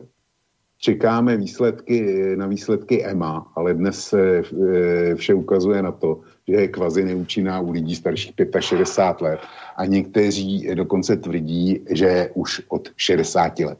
Takže to říká francouzský prezident Macron. Opakuju, to je článek z prvního třetí. To není, to není e, jako něco, co zapadlo prachem někdy z podzimu loňského roku. Ne, to je, to je AstraZeneca. Čili tohle jsem potřeboval dostat, ale já mám ještě něco, ještě něco daleko lepšího. My Eh, se odvoláváme na to, že eh, tam není registrace od EMI.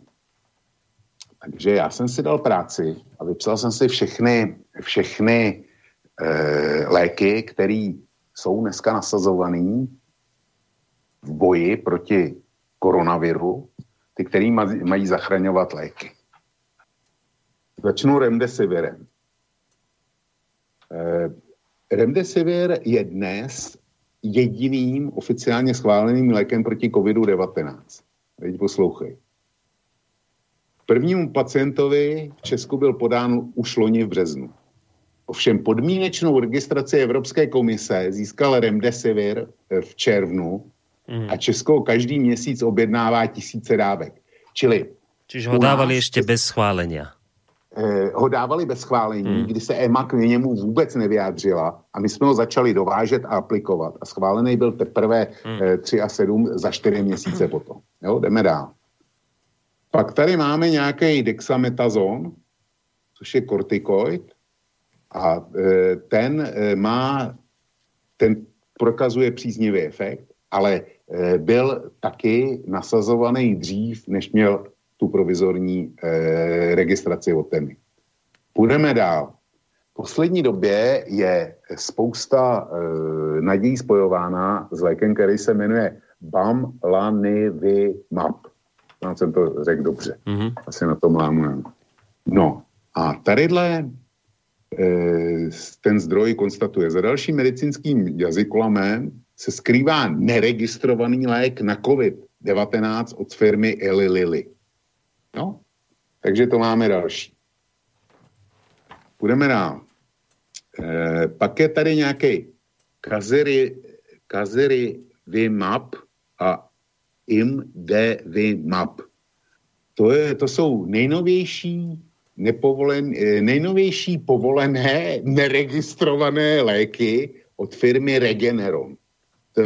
V současnosti se používá v USA, kde Léčbu tímto lékem na podzim podstoupil tehdejší prezident Donald Trump. Evropská agentura pro léčivé prostředky zahájila jeho e, průběžné hodnocení na začátku února.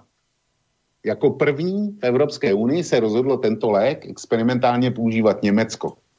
V Česku zatím ministerstvo udělalo výjimku pro 12 000 dávek. Jo? Tak to máme další dva. No a nakonec si nemůžu, nemůžu odpustit a teďko eh, posluchačům eh, doporučuji, aby dobře poslouchali protože to je, bude se to týkat Ivermectinu a já, e, já jako nehodlám spochybňovat účinky Ivermectinu. To není cílem. Já to používám proto, abych dokázal, že Remišová, Korčok, Fischer a spousta jiných že lžou. Říkám s plnou vážností, že lžou, když říkají, že my, e, že chrání e, obyvatelstvo před nasazením léků, kteří by ho mohli, e, mohli ohrozit. Já už jsem jich uvedl asi pět teďko, který byli nasazený, buď dřív než získali ten certifikát, nebo ho doposavať nemají a jsou, jsou, jsou jako e, nasazovaný. Ale obecně známé je Ivermectin. S tím jsou spojovaný obrovský naděje. Zprávy o Ivermectinu se objevily nedávno a tak dál. E, teď je tu, že, to, že s tím jsou e, dobrý, e, dobrý zkušenosti. Ale Ivermectin nemá, znova opakuju, nemá schválení EMI. Hmm. Je zajímavý, že na Slovensku Remišová, paní Čaputová, pan Korčok a další, další sputnik bejci tak nemají nic, neslyšel jsem, nezaregistroval jsem sebe menší námitku proti tomu, aby se na Slovensku nasazoval Ivermectin, aby se s ním pracoval. Pracuje se s ním v Košicích, eh, co já vím, pracuje se s ním v Bratislavě ve Velkým, eh, to jsem si přečetl včera. Nějaká mm, primářka nebo doktorka mm. se vyjadřovala o tom, že s tím má vynikající zkušenosti. Ano. Takže Ivermectin je nasazovaný obecně na Slovensku, ale eh, registraci od EMI nemá, a to je divný, že to nikomu nevadí. A přitom já mám před sebou eh, otevřený další zajímavý článek, eh, což je firmní sdělení firmy Merck, eh, velký farmaceutický koncern německý. A eh, proč tahle firma? Protože to je původní, eh, firm, to je původní eh, vývojář eh, toho eh, Ivermectinu. Jo. A já mám eh, ze 4. února před sebou jejich vyjádření, který oni vydali. A tady eh, k, k použití eh, Ivermectinu vyjadřuje svůj postoj ohledně používání Ivermectinu během pandemie COVID-19. Vědci společnosti pokračují v pečlivém zkoumání zjištění všech dostupných a vznikajících studií s Ivermectinem pro léčbu COVID-19 kvůli důkazům o účinnosti a bezpečnosti. Je důležité si uvědomit, že naše analýza k tomuto dni zjistila, že neexistuje žádný vědecký základ pro možný terapeutický účinek proti COVID-19 z předklinických studií. Nejsou žádné smysluplné důkazy o klinické aktivitě nebo klinické účinnosti u pacientů s onemocněním COVID-19. A e, je naprostý nedostatek údajů o bezpečnosti eh, léků ve většině studií. Nevěříme, že dostupné, to je to nejdůležitější, to je závěr, nevěříme, že dostupné údaje podporí bezpečnost a účinnost Evermectinu nad rámec dávek a, eh, a populaci uvedených v informacích o předepisování schválených eh, regulačními agenturami. Jinými slovy, Výrobce, původní vynálezce a výrobce Ivermectinu nedoporučuje, nedoporučuje používat Ivermectin na e, léčbu COVID-19. Já říkám, to nemá, lidi nevolejte a nepište mi, že, že jsem proti Ivermectinu. Ne. Já jsem četl firmní sdělení firmy Merck. Nechce klidně Ivermectin používat. Jsou s ním dobrý výsledky, nechce používat. Ale jeho původní výrobce a vynálezce před použitím v podstatě varuje. EMA schválená není a nikdo z těch eh, andělů, zachránců, co, co mávají těma, těma bílejma křídlama v Slovensku, v České republice a kdekoliv jinde, když jde, když jde o Sputnik, tak se nevyslovil oproti Ivermectinu. A mě by teda zajímalo, no. čím chtějí tohle, tu, tu dvojkolejnost ve svém pohledu, nebo E, řekněme rovnou pokrytectví a lež. Čím tohle chtějí argumentovat. No to, na to argument je, na to argument je, že miešaš, povedali by ti, že miešaš hrušky s jablkami, miešaš experimentálne lieky s vakcínami, čiže a povedali by, že pri liekoch takéto schválenie nemusí byť, ale pri vakcíne áno. A keď si pozrieš tie vakcíny všetky, tak to schválenie EMI majú Čiže povedali by ti, nemiešajme experimentálne lieky s vakcínami. To sú dve rozdielne veci. Ne, Borisku, ne, ne, ne. E, experimentální lék může být experimentální lék, který použiju, dejme tomu, v desítkách případů. Ale není možný do České republiky dovést 20 tisíc dávek, dávek Ivermectinu. Nevím, kolik je jich u vás na Slovensku, ale my jsme v Česku dovezli 20 tisíc. Není možný dovést, já nevím, 5 e, tisíc nebo 7 tisíc dávek remdesiviru. Ještě před schválením e, jako EMO a e, léčit tím pacienty, kteří jsou e, závažně ohrožený na životě. Tam, tam je to skutečně otázka života a smrti.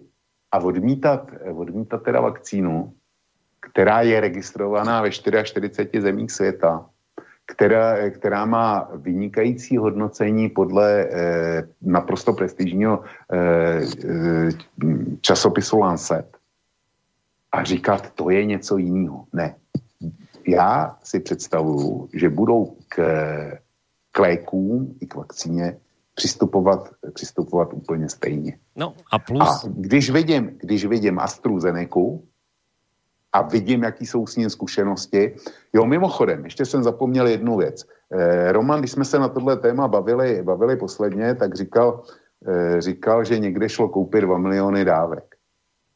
Tak eh, já mám taky otevřený zdroj, Eh, eh, což je Zürcher Zeitung a kde eh, se konstatuje, že Švýcarsko velmi silně zvažuje, že prodá 5,3 milionů dávek AstraZeneca. 5,3 milionů. A prodá to z toho titulu, že zakázalo používání Astry a zřejmě tomu dodnes nevěří. Ten článek je z 21.2. Takže to taky není, eh, není žádný pouťový šídítko eh, z podzimu loňského roku. Čili jsme v této situaci. Nechť teda paní Remišová vystoupí s tím, a česká opozice vystoupí s tím, že váš Matovič a náš Babiš mají na půl koupit ty švýcarský AstraZeneca. A bylo by, bylo by vymalováno, žádný sputník by nebyl potřeba. No, takže takéto, takáto dvojkolajnosť, takéto dvojaké metre sú v tomto všetkom, čo si pospomínal a hlavne, hlavne opäť to vraciame k tomu úvodu, keď vám dnes Korčok, Remišová a všetci ostatní budú tvrdiť bohorovne, že oni nič nemajú proti Sputniku. Vôbec im nevadí, že Rusky im len ten štempel chýba, tak im otrepte. Otrepte im o hlavu, že Rusko 29.1. podávalo žiadosť. 29.1. bola podaná žiadosť. Oni hovoria, že nepodalo 29. žiadosť bola podaná. No, pozerám na ten čas, tak máme takú dobrú polhodinku a ešte sme sa nedostali k mailom, takže ja by som to robil tak, že s Romanom ešte otvoríme jednu otázku, e, pokiaľ ide o Slovensko. Uh-huh. A potom, keď to ukončíme, lebo to je dôležitá vec, tak by sme potom dali priestor volajúcim poslucháčom a mailom a tým by sme asi túto reláciu doklepli. No, Roman, to je, my sme teraz v čase e, koaličnej krízy, nevieme, čo sa bude diať, či budú predčasné voľby, alebo bude nejaká menšinová vláda, alebo čo sa stane. No tak poď nám teraz popísať nejaké tie možné scenáre, ako to teraz všetko môže vyústiť, do čoho a, a čo z toho očakávaš nakoniec ty, že ktoré z týchto scenárov sa podľa teba nakoniec na, udejú? No, ja si myslím, že toto nie je tak politologická záležitosť ako psychológia, ako portrétov istých osobností. Ja nedokážem odhadnúť, či e, Remišova uhne alebo neuhne. E, samozrejme, teraz bola sprška rôznych e, komentárov, teda najagresívnejší bol Nať, ktorý s cynizmom sebe vlastným hovoril, že s Kolárom majú 70 hlasov a budú ďalej fungovať ako menšinová vláda, čo samozrejme by predpokladalo, že sa nespojí koaličné strany s opozíciou a nevysloví vláde nedôveru, potom by to bola vláda v demisii, ktorá má podľa Slovenskej ústavy podstatne nižšie kompetencie. E, Veronika okamžite v Exprese povedala, že E, Bože, ako hlboko ste klesli, vy sa chcete uh, spojiť s fašistami? to znamená, že ako predpokladala, že Matovič bude vyjednávať, ja neviem, asi s Kotlebom. Mňa tak napadlo, že teda ukrajinskými fašistami. K ním má nať veľmi blízko, ale to už je len taká reč. No, otázka je, čo urobia. Ak by teraz uh, cukla uh, tá, tá dvojkoalícia alebo koalícia v koalícii, tak sa absolútne strapnia, ne, neurobia nič, budú totálne ponižené a potupení. Otázka je, uh, aké môžu byť konzekvencie. Teoreticky môže byť taký akože nejaká menšia rekonštrukcia vlády. Oni si zobrali za terč hlavne teda Krajčího, teda ministra zdravotníctva, aký on padne a padne ešte niekto iný, alebo urobí sa iná výmena, povedzme, že aj Sulík niekde pôjde, alebo niekto iný, lebo všetky vraj e, rezorty sú teraz na, m, k dispozícii, tak, tak teoreticky, aby nestratili tvár, urobí sa nejaká menšia rošada, ktorá by ale nič nevyriešila, lebo tá základná, ten základný problém je v jedinom a to je spôsob, akým funguje Matovič, ako uráža, ponižuje, depta, Eh, robí bossing, mobbing a tak ďalej. Takže eh, toto je základná vec. Druhá vec je, že zaregistroval som, že dosiaľ absolútne verný spojenec Matoviča, Kolár, pripúšťa, alebo ako nemá problém s otvoreným diskusiou o rekonštrukcii vlády. Otázka, kam to pôjde. Ďalšia vec, ktorá je, ako to je ďalšia premenná, je rozvrat v klube uh, z, za ľudí. Uh, Šeliga, Žitňanská, uh, teraz už aj Benči, ktorý je na odchode, predtým aj Valášek a um, Letanovská sú tvrdí kritici uh, v podstate tohto uh, stavu, ktorý je dnes a vlastne Remišova má už menšinu v tom, v tom poslaneckom klube a títo tlačia, aby niečo urobili, lebo sú hlboko submisívnom a nedôstojnom postavení. Takže toto, takto sú nejak rozdané karty.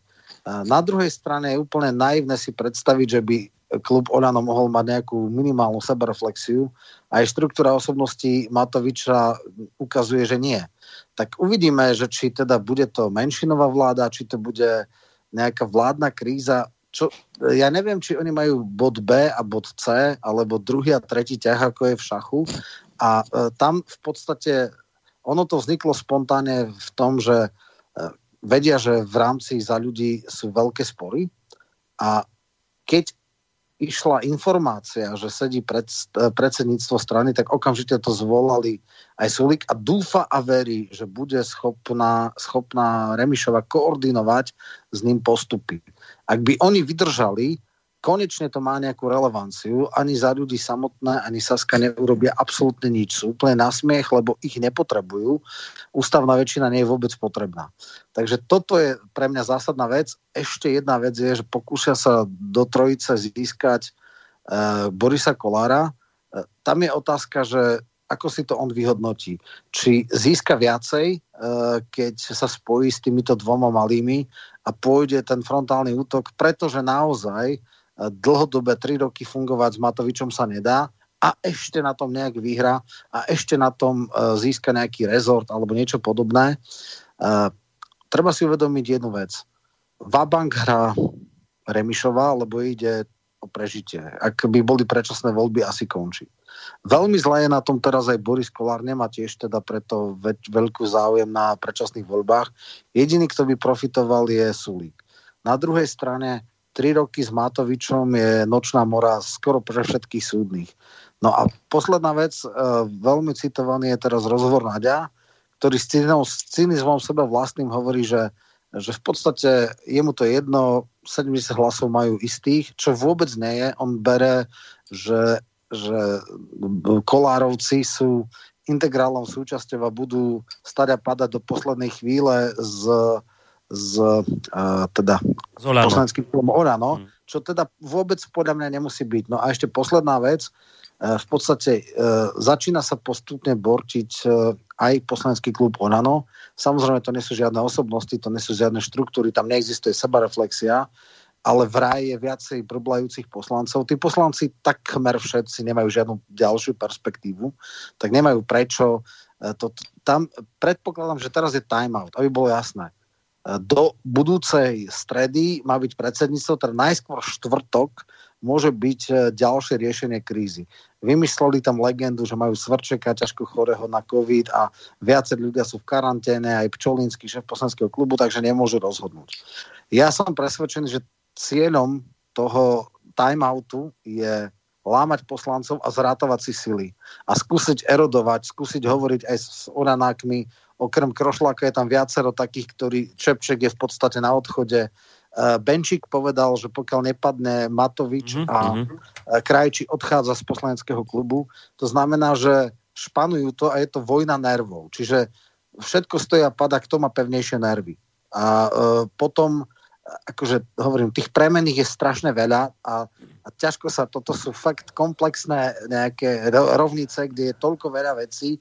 Ja len, ja osobne vidím najslabší uh, bod v celej hre, E, psychickú labilitu, neschopnosť a neosobnosť Remišovej, ktorá je najslabší článok. Ak ju zlomí, všetko padne a všetko bude tak, ako bolo doteraz, aj keď tie vzťahy sú absolútne nepríčetné a uvidí sa, čo ďalej. No, tak no, e, Takto je to asi. No dobre, Roman, a tá, a tá predstava, ktorá sa teda tak nejak najviac komunikuje a vyzerá tak najjednoduchšie, že no však e, rekonštrukcia vlády v zmysle, že odstúpi premiér a nahradí ho teraz niekto iný, spomínajú sa mená, myslím, Grendel sa spomínal, Heger a Naď, Naď sa už mal vyjadriť, že on, že nie, že on nepichne nôž do chrbta Matovičovi dobre. To povedal Grendel, to povedal Grendel. Naď povedal, Či... že sa cíti dobre v, v, na poste no, ministra obrany. Dobre, a tak ešte tam máš Hegera, No, ale skrátka toto, to sa chcem spýtať, no, že, že táto no, možnosť, že by nejak Matovič si povedal, dobre, však to, tak, tak to urobíme, že tam to nevidíš možnosť takúto, že reálnu? Nevidím, lebo, lebo Matovič je krajne egoistická osobnosť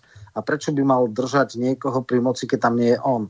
On je extrémne egoista, to je niečo podobné ako Babiš, ktorý mohol urobiť koalíciu s ods ale keby odišiel preč on ako osoba, mohol to dať niekomu inému, on to neurobi. Prečo by to urobil? On to bude hrať na hranu.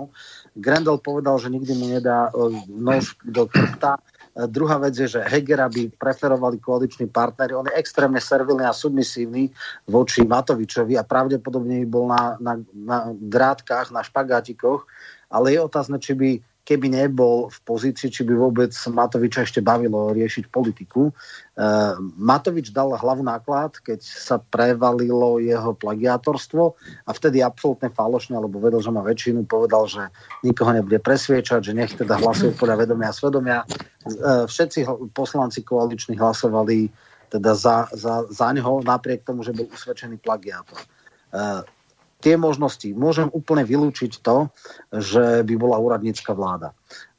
V podstate e, aj ten Krošlák povedal, že je za zmenu, ale iba v tom prípade, ak teda bude prípadného ďalšieho nového premiéra stavať Olano.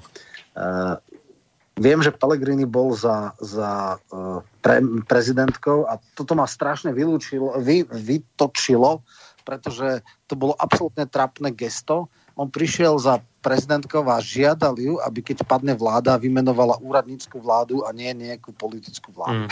On nemá absolútne žiadny vplyv na to, či padne vláda alebo nepadne vláda a prezidentka by nešla do vlády bez podpory parlamentu jednoducho preto, lebo to nie je Zeman. Hej? Čiže e, toto by ona neurobila a nakoniec aj to jasne deklarovala, že bude zvažovať a e, brať do úvahy reálne politické pomery v parlamente a že rozhodne nebude konať svoj voľne. To znamená, ak by bolo možné urobiť vládu, novú vládu na pôdorise takom, ktorý by zabezpečil parlamentnú väčšinu, tak by to urobila.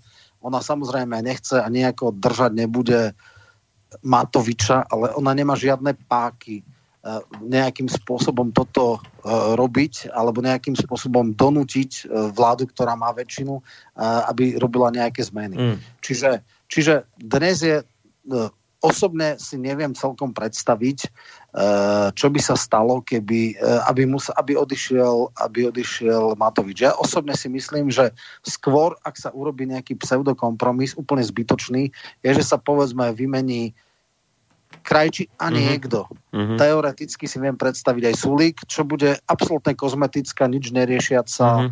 výmena. V istom zmysle by malo výmenu, keby odišiel aj Sulík, lebo ten je absolútne na nože s týmto premiérom, s Matovičom a teda už to išlo do tak silných osobných animozít, že do, doslova ako štvrtá cenová, ťažké mm. vulgarizmy, dvojminútový akože pád nadávok, ktorý skončil prerušením vlády.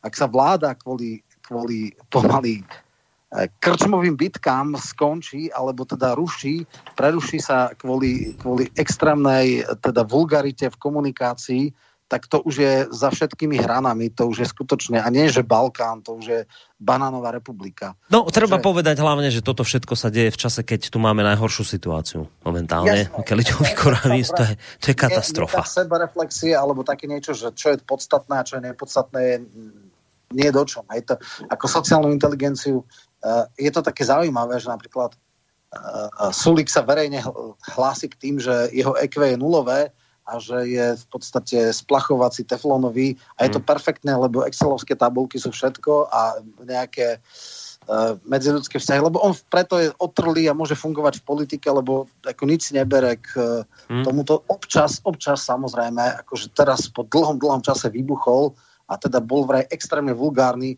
nielen povedal, že si zasratý za ušami, hej, teda povedal premiérovi, že no však ma odvolaj, a on ho neodvolal, lebo si zasratý až za ušami, ale to bolo nič. Potom vraj na, následovala akože extrémna kanonáda tých najvulgárnejších nadávok na vláde verejne. E, jednoducho e, po tomto hm. výbuchu e, vlastne sa prerušila vláda a skončila sa vláda. Čiže v takomto stave sa rozišlo do koaličnej krízy, potom zatiahol ručnú brzdu uh, Kolár. Kolár. Až o týždeň. tak. A teraz o týždeň, tak. teraz sa podľa mňa zrátavajú hlasy, mm-hmm. teraz sa robia, uh, by som povedal, pôdorys možných koalícií, teraz sa triedia duchovia a kto ide s kým, kto ide, s, ak mm-hmm. sa dokáže, dokáže nájsť 25, e, alebo teda dosť ľudí, aby uh, zablokovali väčšinu Matovičovu, ak dokáže získať, ja neviem, tých 30 hlasov, eh, tak vtedy ako má vážny problém a menšinová vláda je takmer nemožná. Skúšajú už teraz také, že tí traja kufovci, teda odidenci, že by tolerovali tú vládu a že by, teraz sú také riešenia, že nikdy nie sú vždycky, vždycky všetci ľudia, že by mohol skúsiť ísť do nejakej takej vlády, že ad hoc bude vyjednávať a sem tam niečo mu možno aj prejde a, a dokonca, že bude nejaká, nejak, tolerancia s hlasom, to si vôbec už neviem predstaviť. Mm. Čiže toto sú veľké divočiny. Dnes podľa mňa ani nikto z aktérov nevie presne povedať, ako to dopadne. Mm-hmm. Dneska sa obvolávajú poslanci. Podľa mňa e, povedal aj tento, že bude loviť aj v klube Oľano a bude hľadať aspoň 5-6 poslancov. Ak sa mu podarí získať, tak je veľká šanca, že nejakým... A potom, podľa mňa, e, keď prídu s nejakým predrokovaným počtom prídu za Kolárom a povedia, Boris, môžeš mať to a to, môžeš mať nový rezort, môžeš mať také a také fleky, môžeš mať neviem čo všetko. Mm-hmm. Kolár je krásny v tom, že on je neskutočne vypočítateľný. To je maximálny politický biznismen, ktorý pôjde s tým, k tomu poskytne viac. Mm-hmm. On je v tomto úplne krásny. To sa dá úplne ľahko. Pokiaľ si vyráta, že keď bude, uh, keď sa prikloní na stranu rebelujúcich koaličných partnerov a mm-hmm. získa niečo pre seba, nevidím problém v tom, aby mm-hmm. zradil Matoviča. Mm-hmm. Asi ty, Vočko, nechceš k týmto našim slovenským reáliám nejak niečo dodať, predpokladám?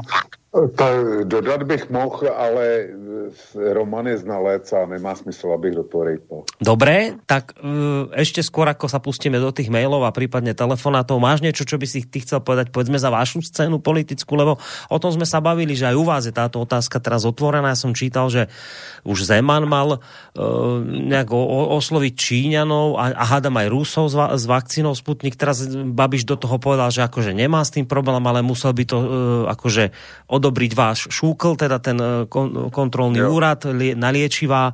No, e, Senát, ne, ja, ja neviem, či opozícia je teraz ako proti tomu, že v akom je to vlastne u vás teraz štádiu celé? No, u nás je to ve stádiu, e, že bychom asi z Ruska i z Číny to mohli dostat. Ale je otázka, jestli to přijde, protože i u nás je spousta sputníkobíjců, kterým nejde o nic jiného než o životy, o životy českých občanů a nechtějí, nechtějí je ohrozit nebezpečnou vakcínou. Mm. Ale jak jsem říkal, léky eh, dovážíme o 106, aniž by měli jakýkoliv certifikát. A klidně je nasazujeme eh, v množství desítkách tisíc balení. A to nikomu nevadí, protože ty léky mají ten správný ideologický původ, mm. jo, země původu. Tak tam my nemáme pochyby dopředu. Přece mm. svým spojencům věříme na slovo. A kdyby se, eh, kdyby se Sputnik dovezl, a získal nějaký povolení, že by ho, že by ho šlo aplikovat, tak eh, ta eh, bubnová palba by se, by se spustila minimálně ve stejném rozměru, jako je to u vás. Hmm. Ale když by rozhodl minister zdravotnictví a dal na to palec, jakože nedá, toho si může Babiš namazat na chleba, když si vzpomene. Ale jediný pevný postoj zaujímá vůči Sputniku. No, ale počkaj, no ale teraz by stratili už jeden dôležitý argument, ktorý mali, že to nie je registrované, teraz sa už tá registrácia rozbehla. Vidíš, už náš Korčok no otáča, že o, ďakujem. Ale, ale registrace, registrace neproběhne po dva měsíce. To byla nejkratší registrace, která, která vůbec byla, tak to zabrala dva měsíce. I ten Johnson Johnson, který bude schválený teďko, a nevím, jestli v pondělí, nebo jestli to ještě stihnou přes víkend, tak i ten trval přes dva měsíce. Čili Sputnik eh, dva měsíce času, pokud ho budou chtít uznat, a já si myslím, že ho nebudou chtít uznat. Jo, že tam mm-hmm, najednou mm-hmm, zjistí, hej, že hej. ten Sputnik tohle a tamhle hej, hej, hej, hej. A vem si, vem si, že to, jak ty si říkal na začátku, že Eh, váš, eh, ty vaše opozi- eh, ty, kteří jsou proti Sputniku, říkají, že vyhrožují tím, že ten, kdo bude očkovaný Sputnikem, tak nedostane ten očkovací pas, nebude mu uznán.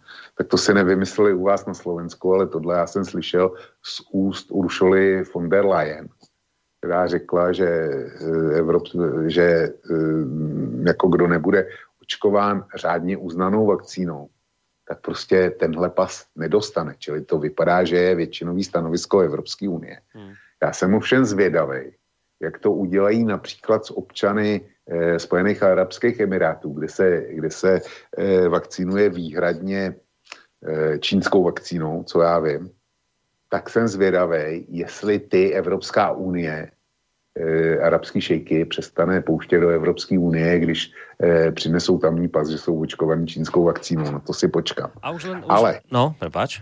Ale e, ono začíná takový podprahový tažení. E, dneska ve zprávách České televize, tak například se přihlásil e, nevím jestli, jo, e, e, zpravodaj, který je u vás na Slovensku a ten sleduje taky Maďarsko a ten tam eh, dal reportáž o tom, jak v Maďarsku vypukla třetí vlna, jak se jim tam začínají zvedat počty nakažených. A dokládal tam, že to je přesně od té doby, co Maďaři začali očkovat Sputnikem a čínskou vakcínou.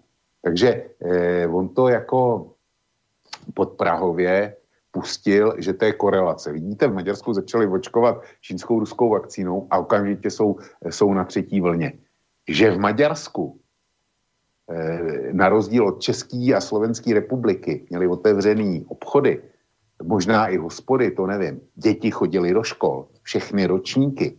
Jo. Tak to, to řek až na konci. Eh, já si představuji, jak by to asi vypadalo u nás a u vás, kdyby školy běžely normálně, kdyby krámy běžely normálně. Jo, hmm. takže to je, to je důsledek té třetí vlny. Taky k ním dorazila zřejmě britská mutace a, a, a tak dále, ano, a tak dále. Ano. Takže mají nějakou třetí vlnu. Ne, je, nám je to podáno jako, je to schodný, začátek třetí vlny je schodný s tím, jak se začalo vac, e, očkovat v Maďarsku ruskou a čínskou vakcínu. Áno, to, sa, chceš? to sa tak jo. vždycky to, trošku, to sa to tak prehodí. Ja som dnes tak objavil na denníku N, bol e, prieskum Levada Centrum, že koľko Rusov no. sa nechce dať očkovať, vieš, koľko percent. Tak bolo, že 64% sa nechce dať očkovať, lebo považuje koronavírus za biologickú zbraň a v denníku N to dali, že 64% Rusov sa nechce očkovať, lebo, lebo Sputnik považuje za biologickú zbraň. Mm. To prehodia to trošku tak ako, že... A potom to bol preklep, to sa len tak ako pomýlili, ale už sa takto trošku to dostane ľuďom pod kožu, že vlastne ten Sputnik, že fuj, to je zlé, to ako... My sme to nikdy tak nepovedali napriamo, ale už to máte tam niekde v pozadí, že no, pozor na ten Sputnik. Uh, mali by sme ísť na tie maily, aby sme ich stihli čo najviac, lebo je ich tu dosť.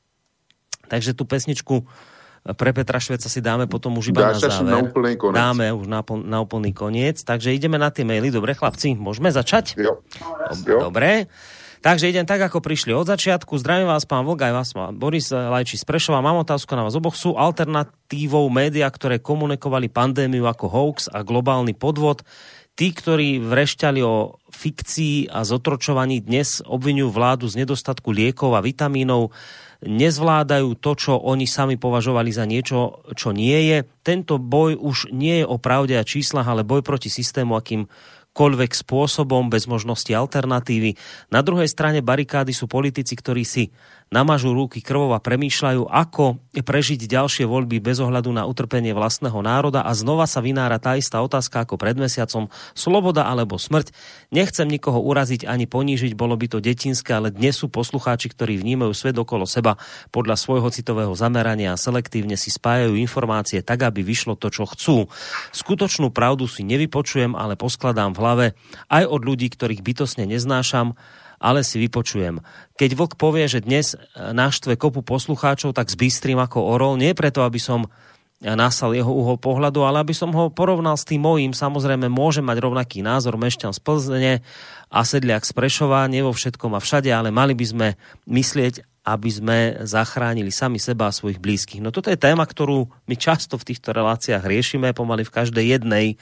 Áno, že takto by to presne malo byť, že treba si vypočuť aj tú druhú stranu, však dnes som to zažil na vlastnej koži, keď som u nás na Facebooku a na stránke zverejnil, mala byť nejaká najväčšia štúdia o Ivermektine, ktorá má teda spochybňovať jeho účinok, ale na druhej strane sa to štúdio ukázalo to, že je naozaj neškodný v tých dávkach, ako ľudia dostávali. Aj keď sa potom ukázalo, že teda bolo tých 400 ľudí prevažne mladých, takže nie je tá štúdia veľmi výpovedná, ale už sa tam nejakým spôsobom trošku spochybňuje taký ten zázračný uh, účinok tohto lieku. A hneď už som dostal preplesk od niektorej poslucháčky, že, že Boris, prečo ste toto spravili? Prečo ste to sem dali? A prečo by som to sem nedal? Máme sa tváriť, že táto štúdia neexistuje, lebo teraz nám to nevyhovuje, nehrá do karát. Však to, veď predsa to nemôže takto byť, že niektoré veci si nebudeme všímať, že neexistujú, lebo nám nepasujú do nášho ideového rámca. Tak o tomto sa tu bavíme. Takže áno, však presne tak, ako poslucháč píše, treba si vypočuť názory zo všetkých strán a potom si z toho urobiť nejaký ten svoj názor. A za seba poviem a nechám samozrejme aj vočka zareagovať aj aj Romana prípadne, ak bude chcieť. Áno, podľa mňa média, ktoré vám tvrdili, že uh, ja neviem, od začiatku, že je to hoax toto všetko a je to vymyslené, tak ja, si, ja takéto média by som nepočúval. To hovorím za seba, to je môj názor, ja s týmto mám problém. Uh, jednoducho to tak podľa mňa nie je, že je to celé vymyslené a, a mňa, mňa napríklad, mne vadí, mne vadí, ja neviem, kde sa podeli ľudia, ktorí ešte donedávna tvrdili, že, že, že COVID je menší problém ako chrípka. Neviem, kde sa tí ľudia stratili, ale nie tak dávno som to počúval zo všetkých strán a teraz to už nepočujem a už tí ľudia nie sú. Oni sa vyparili. Ale donedávna som to počúval od všadiaľ, že chrípka je vážnejšia choroba ako COVID. No, tak bolo by dobré, aby niekto sa, aspoň jeden našiel taký, kto povie, viete čo, mrzí ma to, túto v tejto veci som sa mýlil. Zatiaľ som takého človeka neobjavil. No, tak toľko z mojej strany. Neviem, či Roman, či Vočko chce k tomu mailu niečo? Borisku, za mě si řekl úplně všechno. Já dodám jednu věc, jednu věc podstatnou. Já jsem rád, že takový eh, posluchače, jako je eh, ten z toho Prešova, který, se, který nám poslal tenhle mail, jsou. Protože pro ty vysíláme. Roman, ty chceš niečo k tomu?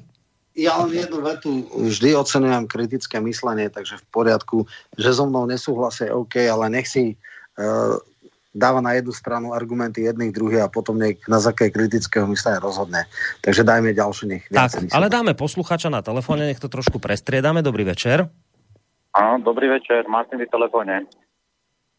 To by som mal pozerať, povedať, že krásna debata, pekná a mal by som pripomienku k vám všetkým trom.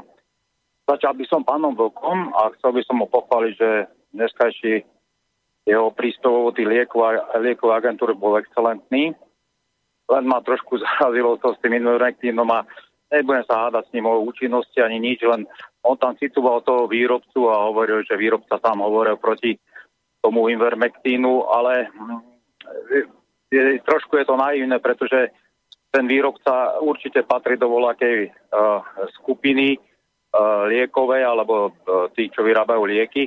A ako môžeme vedieť, že uh, nebude preferovať nejaký iný liek proti uh, covidu, ktorý bude pre ňo finančne zaujímavý, alebo môže mať akcie voľakej spoločnosti, ktorá vyrába taký liek. Takže to môže byť naivné, to môže byť povedané z, z, aj z tej strany, aj z tej strany. Čo sa týka Matoviča a pána Michalka, tak by som chcel povedať, že nech už je Matovič, aký chce, ale nabral tú odvahu, nabral, nabral tí gule a ten, ten Sputnik nakoniec na to Slovensko doviezol aj napriek tomu, ako sme hovorili, že sa chodí radiť na tú uh, určitú ambasádu na Hviezdoslavom námestí, ale ten liek doma máme. A tí predvolebné ťahy, tri roky robiť pred voľbami, Uh, ako je to možné, ale skôr by som to čakal napríklad v Českej republike, kde majú pred voľbami tesne, že by urobili takýto ťah napríklad Babiš. No a k vám, pán Boris, uh, by som sa vyjadriť k tomu úplnému začiatku a prepačte, sám ste povedať, že tu môže zaznieť hociaký názor, tak by som chcel povedať, že ten začiatok, uh, ako ste hovorili, že ste dneska dostali najväčšiu facku v živote, tak tu je vidieť, aký sme my ľudia pokrytí. Pretože teraz sa nás dotkla táto geo, geopolitická hra, táto finančná hra a hnusná hra, kde ide o ľudské životy. A my teraz dostávame najväčšiu facku v živote. A nemali sme ju dostať už napríklad vtedy, keď naša Európska únia podporovala sankcie USA voči Iránu na dovoz potravín, na dovoz liekov, dokonca ani Sunár tam nemohli doviesť. Takisto Sýria, takisto Venezuela vtedy, keď tam umierajú deti, že nemajú pomaly čo jesť. Toto robí naša spoločnosť. Nemali sme už vtedy dostať tú facku. A predtým už v mojich reláciách tu bolo povedané uh, o tom uh, kňazovi, ktorý žil vo fašistickom Nemecku a zatváral oči, keď došli zobrať Židov, potom došli zobrať, ja neviem koho, a nakoniec zobrali aj jeho. A presne toto tu máme, že zatvárame oči pred tomu, čo sa deje cudzím a nakoniec si to zoberie aj nás tak to by bolo tak pekné, ale to všetko asi tak. No, Dobre. pekný večer som večer poprajil. Dobre, ďakujeme veľmi no, pekne za tento váš telefonát. Neviem, či páni chcú reagovať na to, čo zaznelo od poslucháča. Ja som byl přímo, e, přímo vyzvaný a e, mne to je líto, e, k tomu Ivermectinu a Merck, firmě Merck. Firma Merck je obrovský, obrovský farmakoncern, to je jeden z největších na světě. A já jsem předtím, než jsem citoval jejich firemní prohlášení, jsem konstatoval, nechť posluchači nemailujou a nevolají kvůli tomu, že snižují snižu účinnost Ivermectinu. To nebylo podstatou toho sdělení. Já jsem poukázal na to, že Sputnik není připuštěn s odůvodněním, že nemá razítko EMA a že by tudíž mohl poškodit zdraví ale v Čechách i na Slovensku je připuštěn Ivermectin, který to razítko nemá taky a nikomu to nevadí. Ti, kteří jsou proti Sputniku, troufnou eh, ani pípnout proti Ivermectinu. Takže podle, pro mě to jsou lháři a pokryci tohle bylo mý Áno, a to treba poriadne počúvať. Tak, a treba poriadne počúvať, čo hovoríš, lebo presne si na toto poukazoval, že ty nespochybňuješ to, či je e, účinný, neúčinný, ale na toto si sa zameral, že sám výrobca povie, sám výrobca povie, že to nedávajte a zrazu bez, bez schválenia EMA to dajú európsky politici a to im nevadí. A pritom a, a ruský sputnik, ktorý sa, ktorým sa očkuje, neviem v koľkých krajinách, tak to im vadí bez štempla. O tom si hovoril. Aby som poslucháča upokojil, bola tá veľká randomizovaná štúdia, dnes to vyšlo na všetkých možných portáloch, 400 ľudí. Jedno zo vážnych zistení tejto randomizovanej štúdie je, že Ivermectin v tých dávkach, ktoré podávali týmto ľuďom, týmto 400 ľuďom, v, v kombinácii, teda v 3 mg na kilo váhy, je neškodný. Táto, táto štúdia, pokiaľ sa bavíme o škodnosti, závadnosti, je neškodný. Ne, nepravili sa žiadne uh, ani úmrtia, ani žiadne vedľajšie účinky, čiže, čiže Ivermectin, keď sa budeme baviť o, o jeho účinnosti, to je iná vec, ale keď sa bavíme o škodlivosti a neškodlivosti, táto veľká randomizovaná štúdia so 400 ľuďmi zistila, že je v týchto dávkach 3 mg na kilováhy neškodný. Roman si chcel zareagovať? Ja som len krátku, že Ivermectin bol ako antiparazitikum e, v podstate registrovaný, používal sa aj na humánne účely, nielen na veterinárne a teraz podpísal asi pred týždňom uh, krajči takisto výnimku, že sa môže dovážať. Bolo to tak, že tri balenia na jednu lekáreň, čiže to není akože neregistrovaný liek alebo niečo. Bol registrovaný na iné a skúšajú ho aj na iné terapeutické uh, použitie, čiže to nie je žiaden nejaký neregistrovaný liek, ja len som takto chcel spresniť. Hej. No a dáme si ešte jedného poslucháča a potom sa, ja neviem, či to tak urobíme, že ty by si ešte Roman ostal na tie maily a len s Vlčkom sa rozlúčime, alebo máš aj ty povinnosti a prípadne by sme potom ešte možno dali nejakú... Ide o to, že koľko je tých mailov. No dosť, no dosť. Ku mne, alebo... Aha. Dosť ich tu je, tak... No, ja neviem. Ja, ja to dám do 11. Dobre, dobre, tak potom, dobre, tak dáme si teraz poslucháča a po ňom už potom nebudem dvíhať telefóny a budeme už čítať len maily. Tak, takže dobrý večer. Dobrý, počúvame sa? Počúvame. Najväčšia sranda, ktorú som dneska počul, bolo to, čo neviem kedy ráno, po, počúvam tieto chodziaké, one, uh, tie, no, uh, neviem, jak sa to hovorí, že tie zle vysielače, ale že uh, reakcia na Matoviča, že uh, zo srandy, keď povedal, že, uh, že Zakarpatskú Ukrajinu vymení áno, vieme, čo, neviem, vieme, čo myslíte. Tak áno. potom povedali, uh, dneska som našiel takú túto srandu, že niekde, niekde v strednom, uh, na strednej Ukrajine, uh, vo väčšom meste bolo napísané vymeníme Krym za Slovensko. No čo poviete na to? Není to pekné? No, dobre, ja, ja viem, kam ste ty mierili, to je jedna z vecí, ktorú sme tu ešte vôbec neotvorili, a to je skôr otázka na Romana, lebo teraz ten spor nebol už len o, o Sputniku, ale už sa do toho zapojila aj, aj teda Korčok versus maďarský veľvyslanie, ale teda minister zahraničných vecí Siarto a zároveň ešte je tam aj prúser s tým, že mal sa vyjadriť v Rádiu Express e, náš premiér, keď sa ho pýtal Branislav Závodský, ktorý sa vôbec netváril ako konšpirátor, ale teda dal mi otázku, že čo ste za to dostali, že ste dostali ten, ten Sputnik na Slovensko, výmenou vám za to Rusko niečo dalo a mal teda Matovič tak nejak ako zažartovať, že áno, že dostali sme Zakarpatskú Ukrajinu.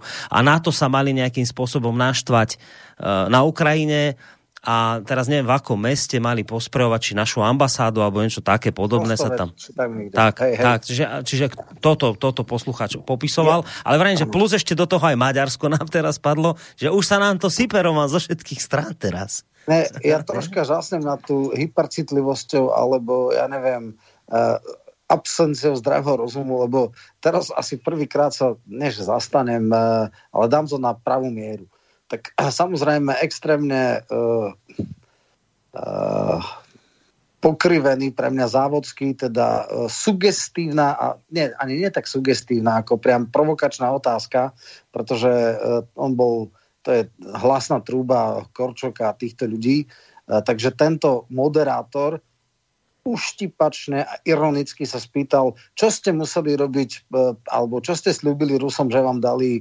uh, Sputnik a samozrejme, že to bolo v tomto kontexte absolútne, že na hlúpu otázku, hlúpa odpoveď, mm, mm. tak povedal, e, dali sme e, Zakarpatskú Ukrajinu, ktorá samozrejme nikdy tá, od roku 45 už nie je súčasťou Československa, čiže absolútna blbosť, ktorú človek, akože každý musel pochopiť.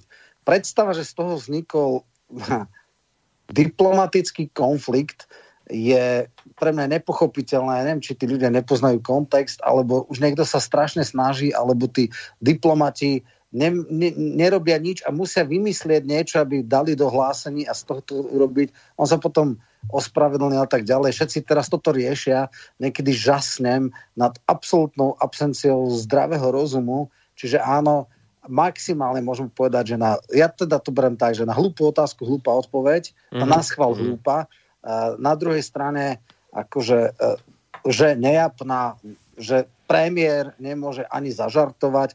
Akože on žartuje väčšinou veľmi hlúpo, hej, keď začal hovoriť Macronovi, že jeho dcera ho strihala a, a neviem čo, no tak akože guľal očami, to sú akože fakt sila. A ešte sa tým chválil, keď mu to povedal v poriadku. E, odvtedy išlo, že je taký jednoduchší náš premiér a však tento imič má stále. Čiže áno, toto je pre mňa ja neviem čo. A samozrejme reakcia na to bolo, že tuším na nejakom konzuláte povedali, no dobré, tak akože my darujeme, vymeníme Slovensko za Krym, hej, no tak mm-hmm. to je asi rovnaká hlúposť ako malé, a neviem, či malé deti, ja žasnem nad tou, ja, ja neviem, ako to malichernosťou, hlúposťou, uh, to, čo normálny človek by povedal a pochopil, tak ja neviem, diplomati sa rodia, že nechápu kontext, alebo neviem čo, neviem. Mm.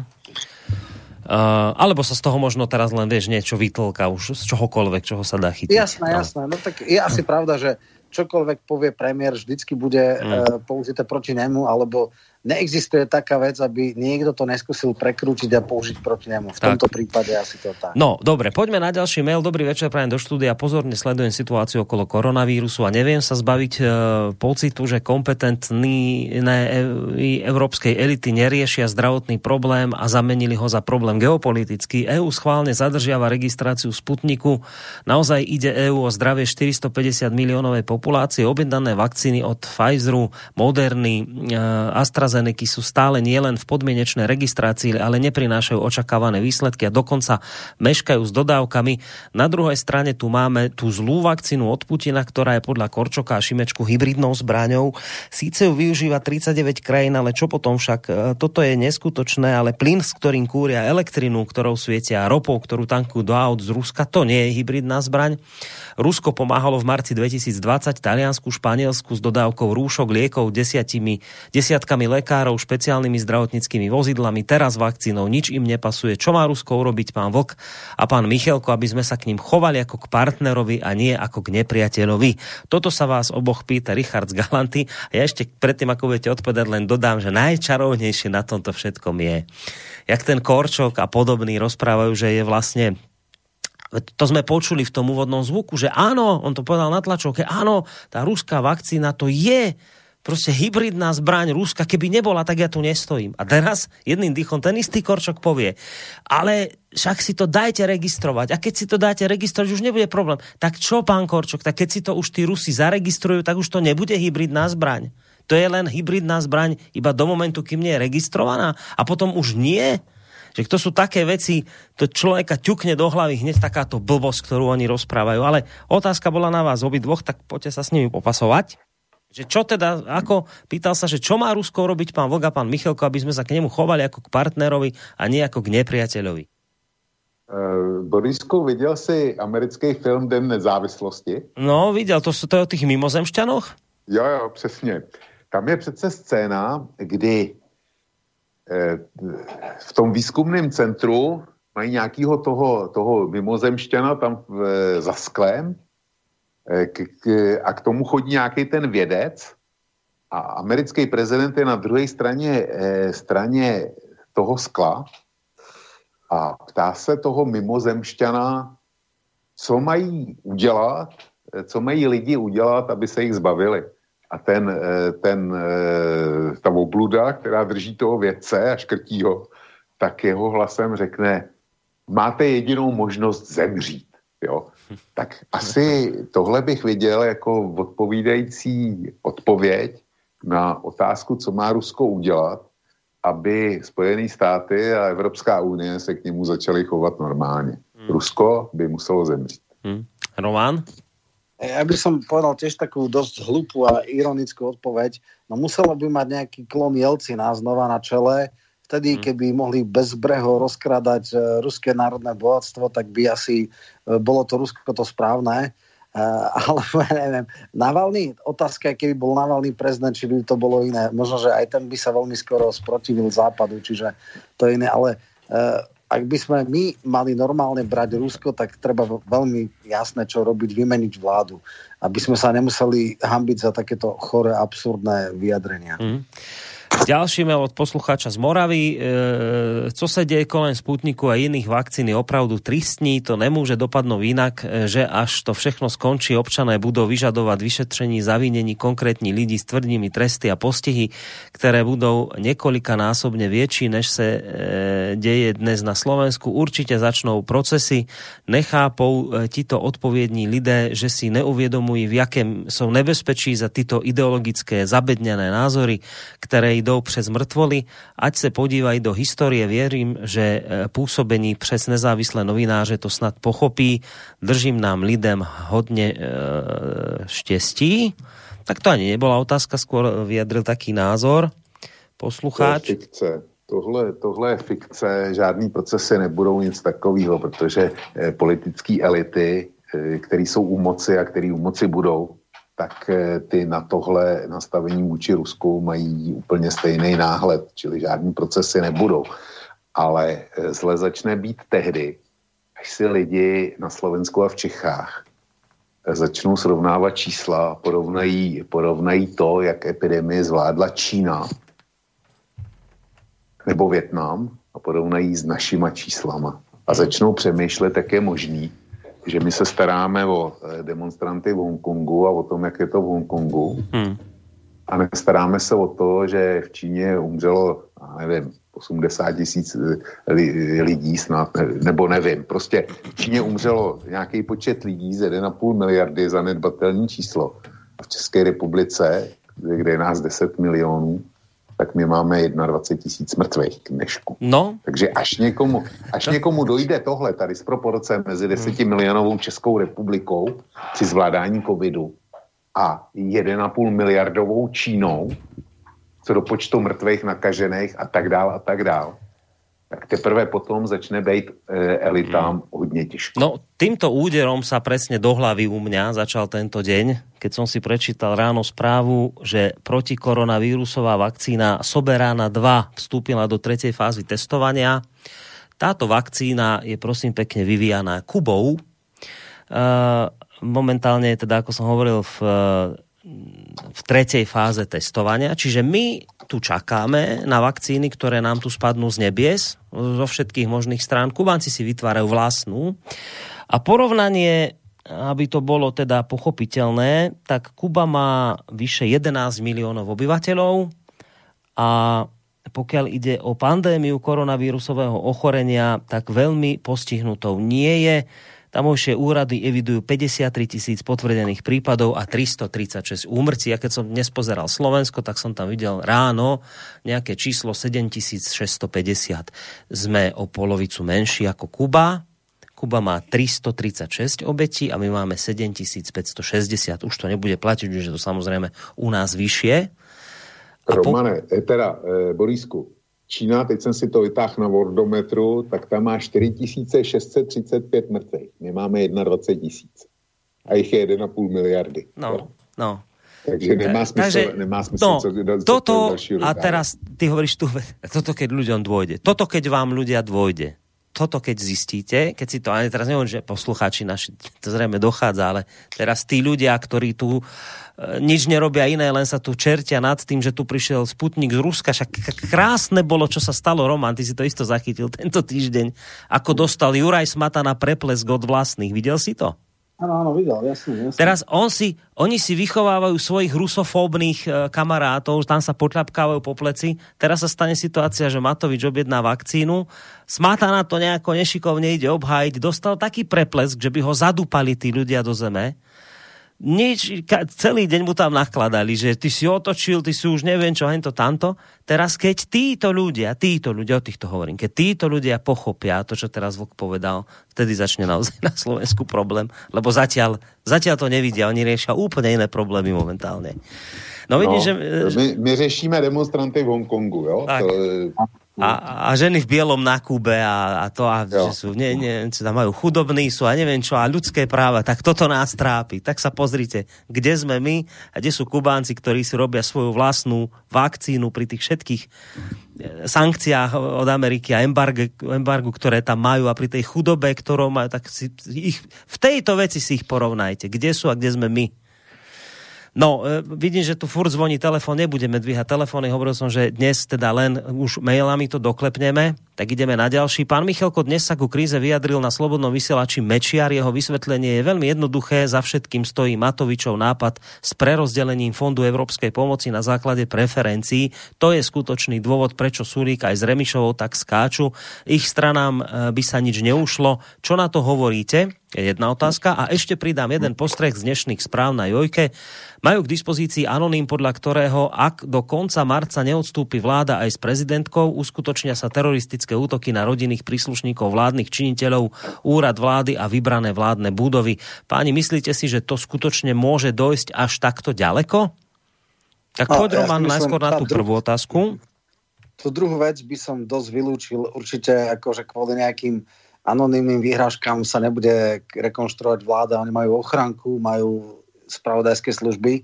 Tá prvá vec je fakt, že neexistuje slaboduchejší nápad ako to, že podľa preferencií e, koaličných strán, alebo teda strán sa bude rozdeľovať fond obnovy. To samozrejme mohlo iba v chorej hlave Igora Matoviča, on to chcel presadiť. Potom všetci svorne hovoria, že to bol iba taký hlupý nápad, ale že nie, že vlastne jednak teda Európska únia zadefinovala priority, takže tie sa musia nejak e, zosúľadiť a že teda to školstvo a tie rezorty sú zelená obnova, alebo teda ten zelený fond, alebo zelený uh, New Deal a, a podobné, čiže neplatí to celkom tak, ale samozrejme je, že e, premiér bude preferovať svojich rezortných ministrov. Ale toto je, by som povedal, jeden z tých čriepkov, alebo jeden to, čo má na rováši e, Matovič, toto je ďalší taký bod, nie je nepodstatný, ale príčina tej krízy je predovšetkým to, že to absolútne ne, nezvláda a spôsob jeho vládnutia a komunikácie s koaličnými partnermi, to je už dlhodobo neúnosné, takže toto je dôvod, toto je reálny dôvod. Uh, Vlčko, chceš aj ty k tomu niečo?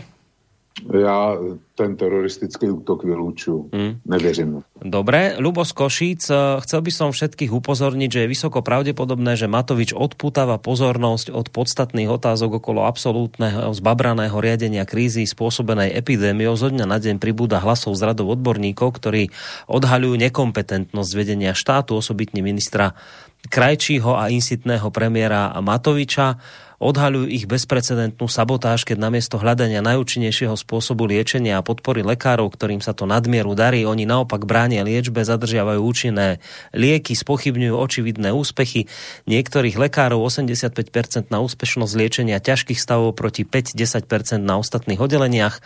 To asi poslucháč spomína teraz toho pána doktora Tereka z Východoslovenského ústavu srdcovo chorôb, ktorý hovoril o tom, že ak inde zomierajú z desiatich 8, tak u nich kde e, teda nasadzujú okrem iného, okrem vitamínov a ventilácie nejaké špeciálnej, aj, kor, aj ten Ivermectin, tak u nich, že zomierajú z desiatich len tí dvaja a 8 prežíva.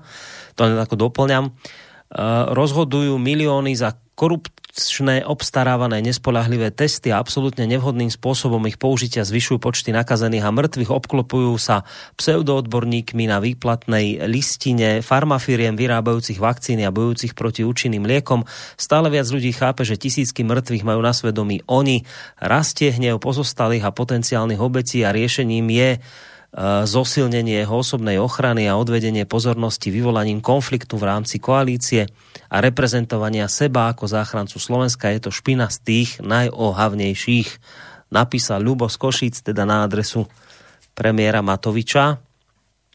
Tak neviem, že či bude na to dáka reakcia. Ja, možno, ja jednu vec, uh, to, že nezvláda uh, riadenie pandemickej krízy je všeobecne známe aj v Čechách, aj na Slovensku. Ale čo je najpodstatnejšie, e, všetci experti, odborníci hovoria, že veľmi negatívnym faktorom pre nezastavenie alebo nezlomenie tej krivky. My sme sa dávali napríklad, že Írsko a Portugalsko malo tiež veľmi zlé čísla, ale im sa tú krivku podarilo zlomiť. A okrem iného dávajú stále sa rozmýšľa, že prečo je to tak? Prečo tí Portugalci to dokázali? Prečo Íri to dokázali? Áno, prvá vec, e, že naskočilo to strašné hore, keď prišla tá britská varianta. A naši teda experti hovoria, je to preto, lebo stále nutí každý týždeň ísť v podstate hromadne testovať a testy v menšej miere teda zvyšujú mobilitu, čo je vždycky rizikový faktor. Povedzme, že priamo na tých odberných miestach v tých radoch sa časť ľudí môže nakaziť, ale nie je to až taká najzásadnejšia vec. Ale najzásadnejší dôvod, prečo vzniká ďalej z nákaza je, že ľudia s certifikátom jednoducho správajú sa, e, stretávajú sa, je oveľa väčšia mobilita, majú pocit bezpečia, ktorý je veľmi falošný. Čiže keby ľudia nemali ten certifikát obozretnejšie a e, zodpovednejšie by sa správali a menej by sa to šírilo. Skrátka, je to, je to psychologická záležitosť a hovoria, nerobme tieto plošné testy. Maximálne robme to v podnikoch, v uzavretých komunitách, znížme mobilitu. To znamená, že ostentatívne ignorovanie tejto tejto veci. To je jeden podľa mnohých dneska z najzásadnejších dôvodov, prečo u nás sa len veľmi pomaly splošťuje krivka a nevie sa zlomiť, ako sa zlomila v Írsku a v Portugalsku, ktoré mali podobné čísla. Je to preto, lebo stále testujeme, testujeme do bezvedomia a toto je vec, ktorú už treba jednoducho skončiť. Hmm. Rom, Romane, já tě musím rozbít bábovičky. Jedna jediná země na světě je horší než Slovenská republika. A to je Česká republika. My netestujeme a jsme horší než vy. Čili eh, nesvádějte to na ty, na ty testy. Ale že sa to už u vás začína lámať, som dnes čítal. Jo, to, eh, to, jsou, to jsou vlhký sny ministra Blatního. Tak. Že ne, neláme sa to k lepšemu u vás? E, ne, to mají, oni mají jeden den, kdy jsou lepší než ten den předtím a vydávají to za, za zlom. Jo? E, jak se to může lámat k lepšímu, když má 14,5 tisíce, včera bylo, kolik bude za dnešek, nevím. E, v nemocnici ubylo 78 míst, naštěstí teda, protože nějaký pacienti se uzdravili a bohužel 197 zemřelo, čili skoro 200. Takže když tě zemře 197 míst, tak e, máš 197 prázdných míst, tak e, tě může i ten den klesnout e, počet lidí. No dobrá, a ty máš... No a ty máš teda nejakú odpoveď na to, že prečo sa to tým Portugalcom podarilo napríklad, a, alebo Írom, ako hovoril o tom Roman, a Mám. nám sa to nedarí?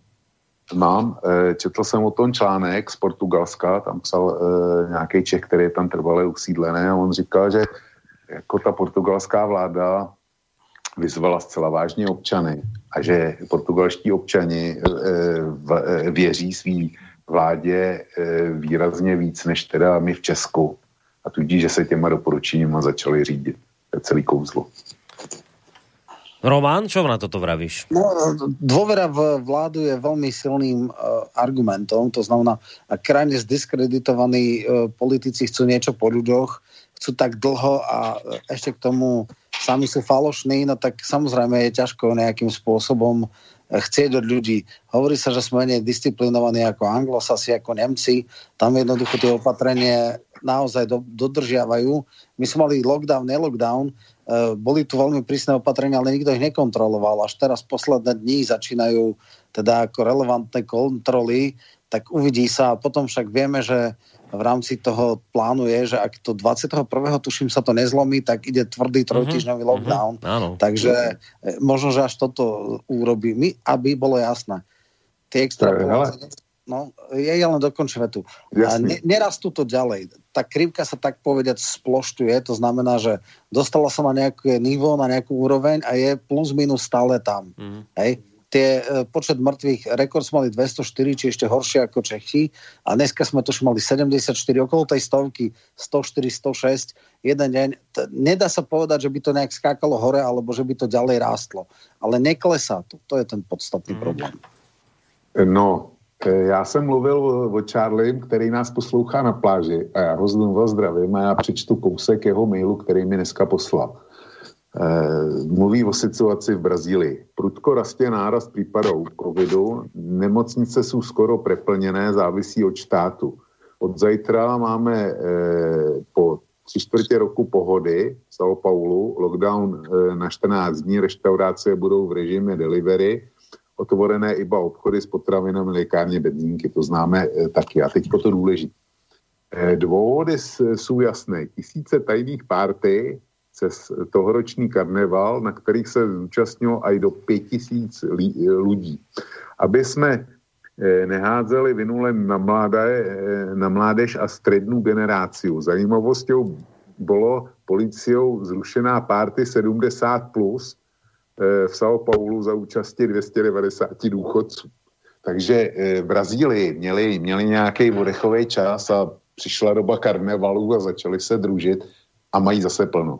Čili tohle je vysvětlení těch malérů, proč, proč jako v Portugalsku to zvládli, v Irsku to zvládli a proč to, proč to nezvládáme v Čechách a na Slovensku. Jednoduše proto, že nemáme dost disciplíny. Celý kouzlo. Uh, mail od vlády sa, len poznámka k tomu, čo tu dnes padlo. Vyčítame niektorým, že namiesto zachraňovania životov riešia politikárčenia a globálne politické zbrania. Na druhú stranu Matovičové objednanie Sputnika sám Roman dá do polohy politikárčenia. Robí to isté, len z druhej strany. Objedná, kritizuje, neobjedná, kritizuje. Matovič by bol vôbec, keby objednanie vakcíny sa, a keby sa o vakc- objednanie vakcíny nesnažil využiť aj politicky. Vlk mal v tejto veci podľa mňa úplnú pravdu.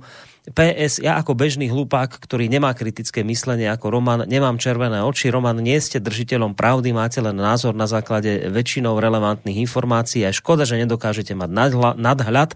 Opäť dobrá relácia a výborné vstupy moje. Ďakujem pekne. Tak e, trošku ho hnevá ja, poslucháča táto tvoja vec. Ja, že... ja len jednu vetu. Ako keby dobre počúval poslucháč, čo hmm. som povedal, tak som povedal, že vecne som za nákup vakcíny. Uh, uznám, že to pomohlo, ale všetky tie tanečky okolo ne, od toho ma jednoducho vyrušujú. Ak by prišiel, povedal, viete čo, OK, e, vyše dvoch týždňov to neťahal, mňa to vadí. Akože ja, sorry, nedokážem to nevidieť. Ako, uh, nemal by som najmenší problém povedať, keby prišiel na vládu pred dvoma týždňami, povedal, uh, bola jedna strana proti, prehlasovali sme, kašlom na to, ľudské životy sú viac ako názor pyšnej princeznej a ne, ne, nežil by z toho vyše dvoch týždňov. Uh, vadí mi, ak sa pritom robí politika a on z toho politiku robil. Ja len to som chcel, že ja to vidím. Ak to niekto iný nevidí, v poriadku. Uh, som za to, ale vidím to. Hej. Chcem to povedať, že to vidím. Vidí, vidíš to a vadí ti to, o to ide. No. Tak. tak. Uh, zdravím do štúdia pánov, opäť súhlasím s pánom Vlkom. Chcel by som upozorniť na to, že dnes na ARD v rannom magazíne mali zaznieť slova, že každý, kto má nežiadúce účinky po očkovaní AstraZeneca, ich má, pretože si ich sám sugeroval. Osobne som to nevidel, ale hovorila mi o tom kolegyňa v práci. Ja sa určite dám očkovať, no údajne si viem i vybrať značku, teda nemusí to byť e, AstraZeneca. Som rád za debatu a hlavne objektivitu Vlka. Menej pána Romana, ktorý môže mať prehľad, však pôsobí zaujato. Takýto názor tuto priletel z Nemecka. Tak neviem, Roman, či chceš zase na to reagovať, či Nie, neviem, tak v poriadku, však jasné. Ako, ja nehovorím, uh, že, že dokážem úplne byť objektívny pri Matovičovi, ale nie sú to iba emócie, vždycky sú v tom aj argumenty. Hej. Uh, tuto, dobrý večer, rýchla otázka na Romana. Okolo 22. hodiny Roman načrtuje, uh, načrtá teóriu, že ak by sa Matovič dohodol s prezidentkou, že schváli úradnícku vládu, že podá demisiu. Hm, ale čo keby Zuzanka povedala Matovičovi, že OK, spravím to, on podá demisiu a ona sa cukne a poverí zostavením vlády niekoho úplne iného.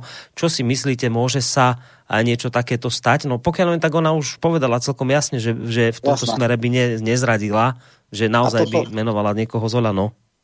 No, no presne tak, akože uh, teraz neviem, uh, ak si to dobre čítal, ak som to dobre počul, že Matovič sa má s Remišovou dohodnúť o tom, aby urobila e, úradnícku vládu, to dáva bez politických reprezentantov, to absolútne nedáva logiku. Čoho sa báli ľudia v Oľane, uh, bol ten podľa mňa absolútne naivný a krajne zavádzajúci e, tá, tá výzva Pellegriniho a návšteva Pellegriniho u prezidentky, kde žiadal, že po páde vlády, na ktorú nemajú žiaden vplyv, ako marginálna opozičná strana, čo sa týka počtu uh, poslancov, že aby nevymenovala ďalšiu politickú vládu, ale aby vymenovala tak povedať svojvoľné a bez politickej dohody úradnícku vládu do predčasných volieb. Jednoducho to je, pre ľudí, ktorí nepoznajú, ako funguje politický systém, môže to zavádzať a myslieť si, že to môže prezidentka urobiť, respektíve, že ona môže odvolať vládu alebo alebo jednoducho to sú absolútne nerealistické očakávania a toto ma strašne vylúč, vyrušilo a preto som bol veľmi kritický k, tomu, k tomuto hre, hre pre nezorientovaných voličov. Ale predstava, že sa p- e, Matovič dohaduje s Čaputovou, aby ona vyvol, teda vymenovala uh, úradnícku vládu je úplne absurdné, lebo to by bolo totálne proti sebe.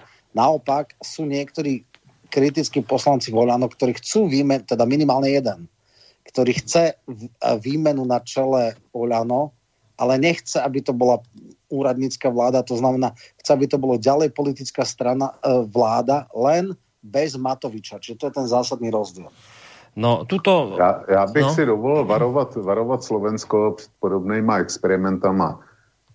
Vy jste uprostřed velký krize. Hmm opravdu velký krize, eh, kde umírají lidi a umírají ve velkém, ekonomika dostává hrozně zabrat. A hrátky teďko na nějakou provizorní úřednickou vládu, na volební kampaň zase. Teď by to zabralo, eh, ty volby by byly někdy, někdy na podzim. Eh, to, to chcete žít v provizoriu, když vám hoří barák? Jako, a kdo bude hasit? To, to, to nikoho nenapadá nic lepšího, ten Matovič může být pohroma, jaká chce, ale teďko prostě koně se uprostřed, uprostřed e, horský řeky nepřepřahají. To je základní pravidlo tohle. Ne, no, nedělejte to. Ja by som len krátku faktickú k tomu. Tá idea je práve preto, lebo ľudia sú presvedčení, že úradnícka alebo vláda odborníkov by bola kompetentnejšia Eh, než eh, politická vláda, lebo by nemala prečo politizovať a robiť také tanečky, ako napríklad teraz okolo Sputniku. Čiže eh, nemala by politické ambície pre budúcnosť, teda tí členovia a jednoducho konali by to, čo treba bez všelijakých ideologických a, a neviem, stranických zápasov a naháňania preferencií. To je prvá vec. Druhá vec, je rozputaná petícia na predčasné voľby. Mm-hmm. Každý deň sa hlásia, už tuším 200 alebo 250 tisíc hlasov je urobených. Otázka týždňa, dvoch, max troch, aby budol 350 tisíc, pôjde to prezidentke. Čiže teoreticky, ak by bolo úspešné referendum, tak na jeseň sú voľby, o tom nie je pochyb.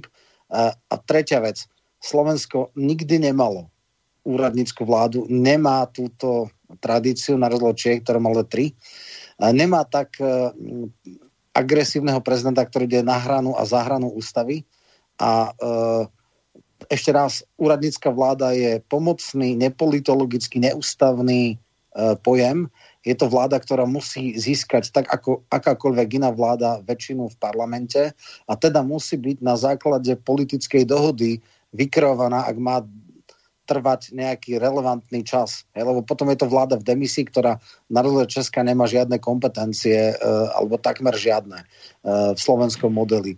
To znamená, že tieto veci, mňa veľmi vytáča úradnícka vláda. Niektorí ľudia, ktorí nevedia, o čom hovoria, hovoria, že Moravčíková vláda bola uh, úradnícka. Nebola. Boli tam politické špičky, podpredsedovia strán a tak ďalej. Na Slovensku nikdy nebola úradnícka vláda. No a dáme poslednú... No úřednická vláda, úřednická vláda, eh, ty jsi to řek, je závislá od politické podpory. Aby vládla nepolitická vláda na Slovensku tři roky do dalších voleb je nonsens. Neexistuje. Hmm. A eh, námitka poslední. Na Slovensku je vás pět milionů a všichni, kteří, kteří jako mají eh, na to, aby, aby do té úřednické vlády šli, aby tam byly něco platný, tak vší, za prvně všichni se znáte, vy dva můžete svleknout do té vlády. Všichni, se, všichni se, se znáte. A za B, všichni jsou s někým politicky spojení. Čili ten projekt té úřednické vlády, tak jak je vykreslená, to je naprostý nesmysl. Posledná otázka a potom sa už rozlúčime e, od Honzu z Prahy na teba, Vočko, že či veríš čínskym štatistikám ohľadne počtu mŕtvych a nakazených? Ja tedy ne. Príde mi to od začiatku dosť falešné a účelovo upravené to, eh, to jako eh, Honza klidně si může myslet a, a může si to myslet třeba i oprávněně. Ale když jsou obrázky z Číny, z jakýhokoliv jejich města, tak ty lidi tam normálně žijou. Tam jsou otevřený krámy, Děti chodí do školy, fabriky jedou, ho, hospody jedou, všechno jede. Čili e, to je pro mě základní informace o tom, že situace v Číně je neskonale o několik řádů lepší než v České republice. A jestli, jestli mají těch 4,5 tisíce mrtvých, nebo jestli jich mají 45 tisíc, je úplně jedno. Jich je 1,5 miliardy. No dobré, 23. hodina za minútku ide odbiť, takže to znamená, že keďže sme sa dohodli do 23. tak to v tejto chvíli idem odpískať. Romanovi sa v prvom rade veľmi pekne poďakujem za to, že opäť uh, prijal naše pozvanie a navštívil nás v tejto našej hodinovo-vlkovskej obyvačke. Ďakujeme, Roman, veľmi pekne za dnešok. Budeme sa opäť... Ja ďakujem, ďakujem za pozvanie. Som vždycky rád e, v spoločnosti Vlka a samozrejme aj teba, takže vždy, keď bude nejaká téma a budem teda môcť, tak rád prídem. Super, dnes si tu bol naozaj potrebný za ten hlavne ten vhľad do slovenskej politiky v tomto celom, čo sa tu deje. No a samozrejme Vočkovi veľmi pekne ďakujem tiež za dnešnú reláciu. Maj sa pekne aj ty do počutia. E, Děkuju, není za co a Romane, bylo bezvadný, že jsi byl s náma dneska. Fakt, jako dobrý.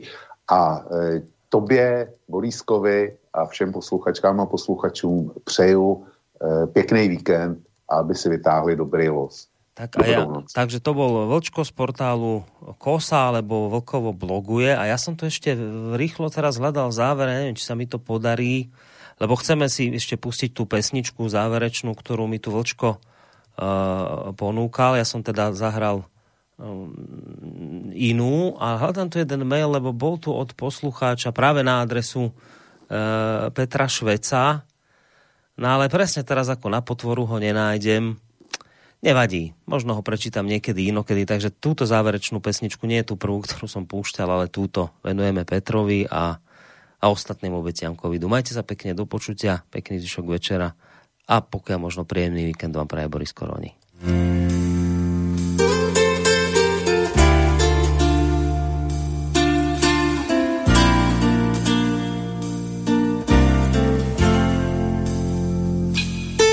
Jeden muž na konci světa, postečte svůj telegram, na co v této chvíli myslí, když se stmívá, když je sám. Oči zavírá, zdá se, že jen klidným spánkem spí, možná slyší čas, jak tiká v hodinkách na zápěstí na co myslí v této chvíli ten, kdo má se rozhodnout. Každý krok má váhu nebe, oči hvězd jsou přísný soud. Slunce nad hlavou křičí, vstaň a běž, staň se to, co má se stát. Muž na druhém konci světa často myslí návrat.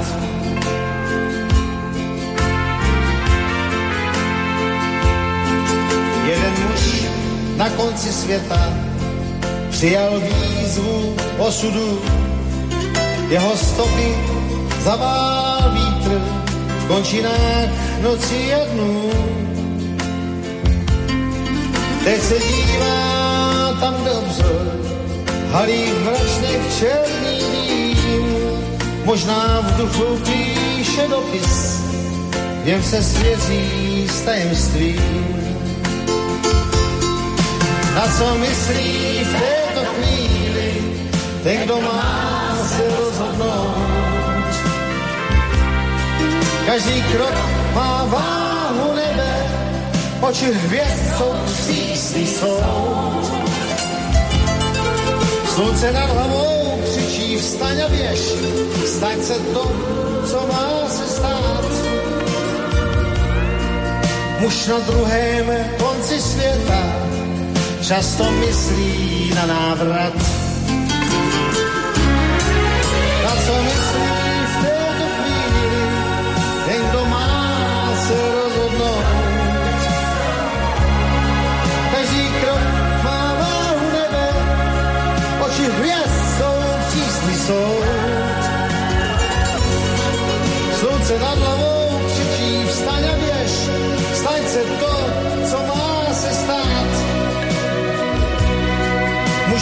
druhém konci světa často myslí na návrat. Na co myslí v této chvíli, ten, kdo má se rozhodnout. Každý krok má váhu nebe, oči hvězdou přísný soud. Slunce nad hlavou křičí vstaň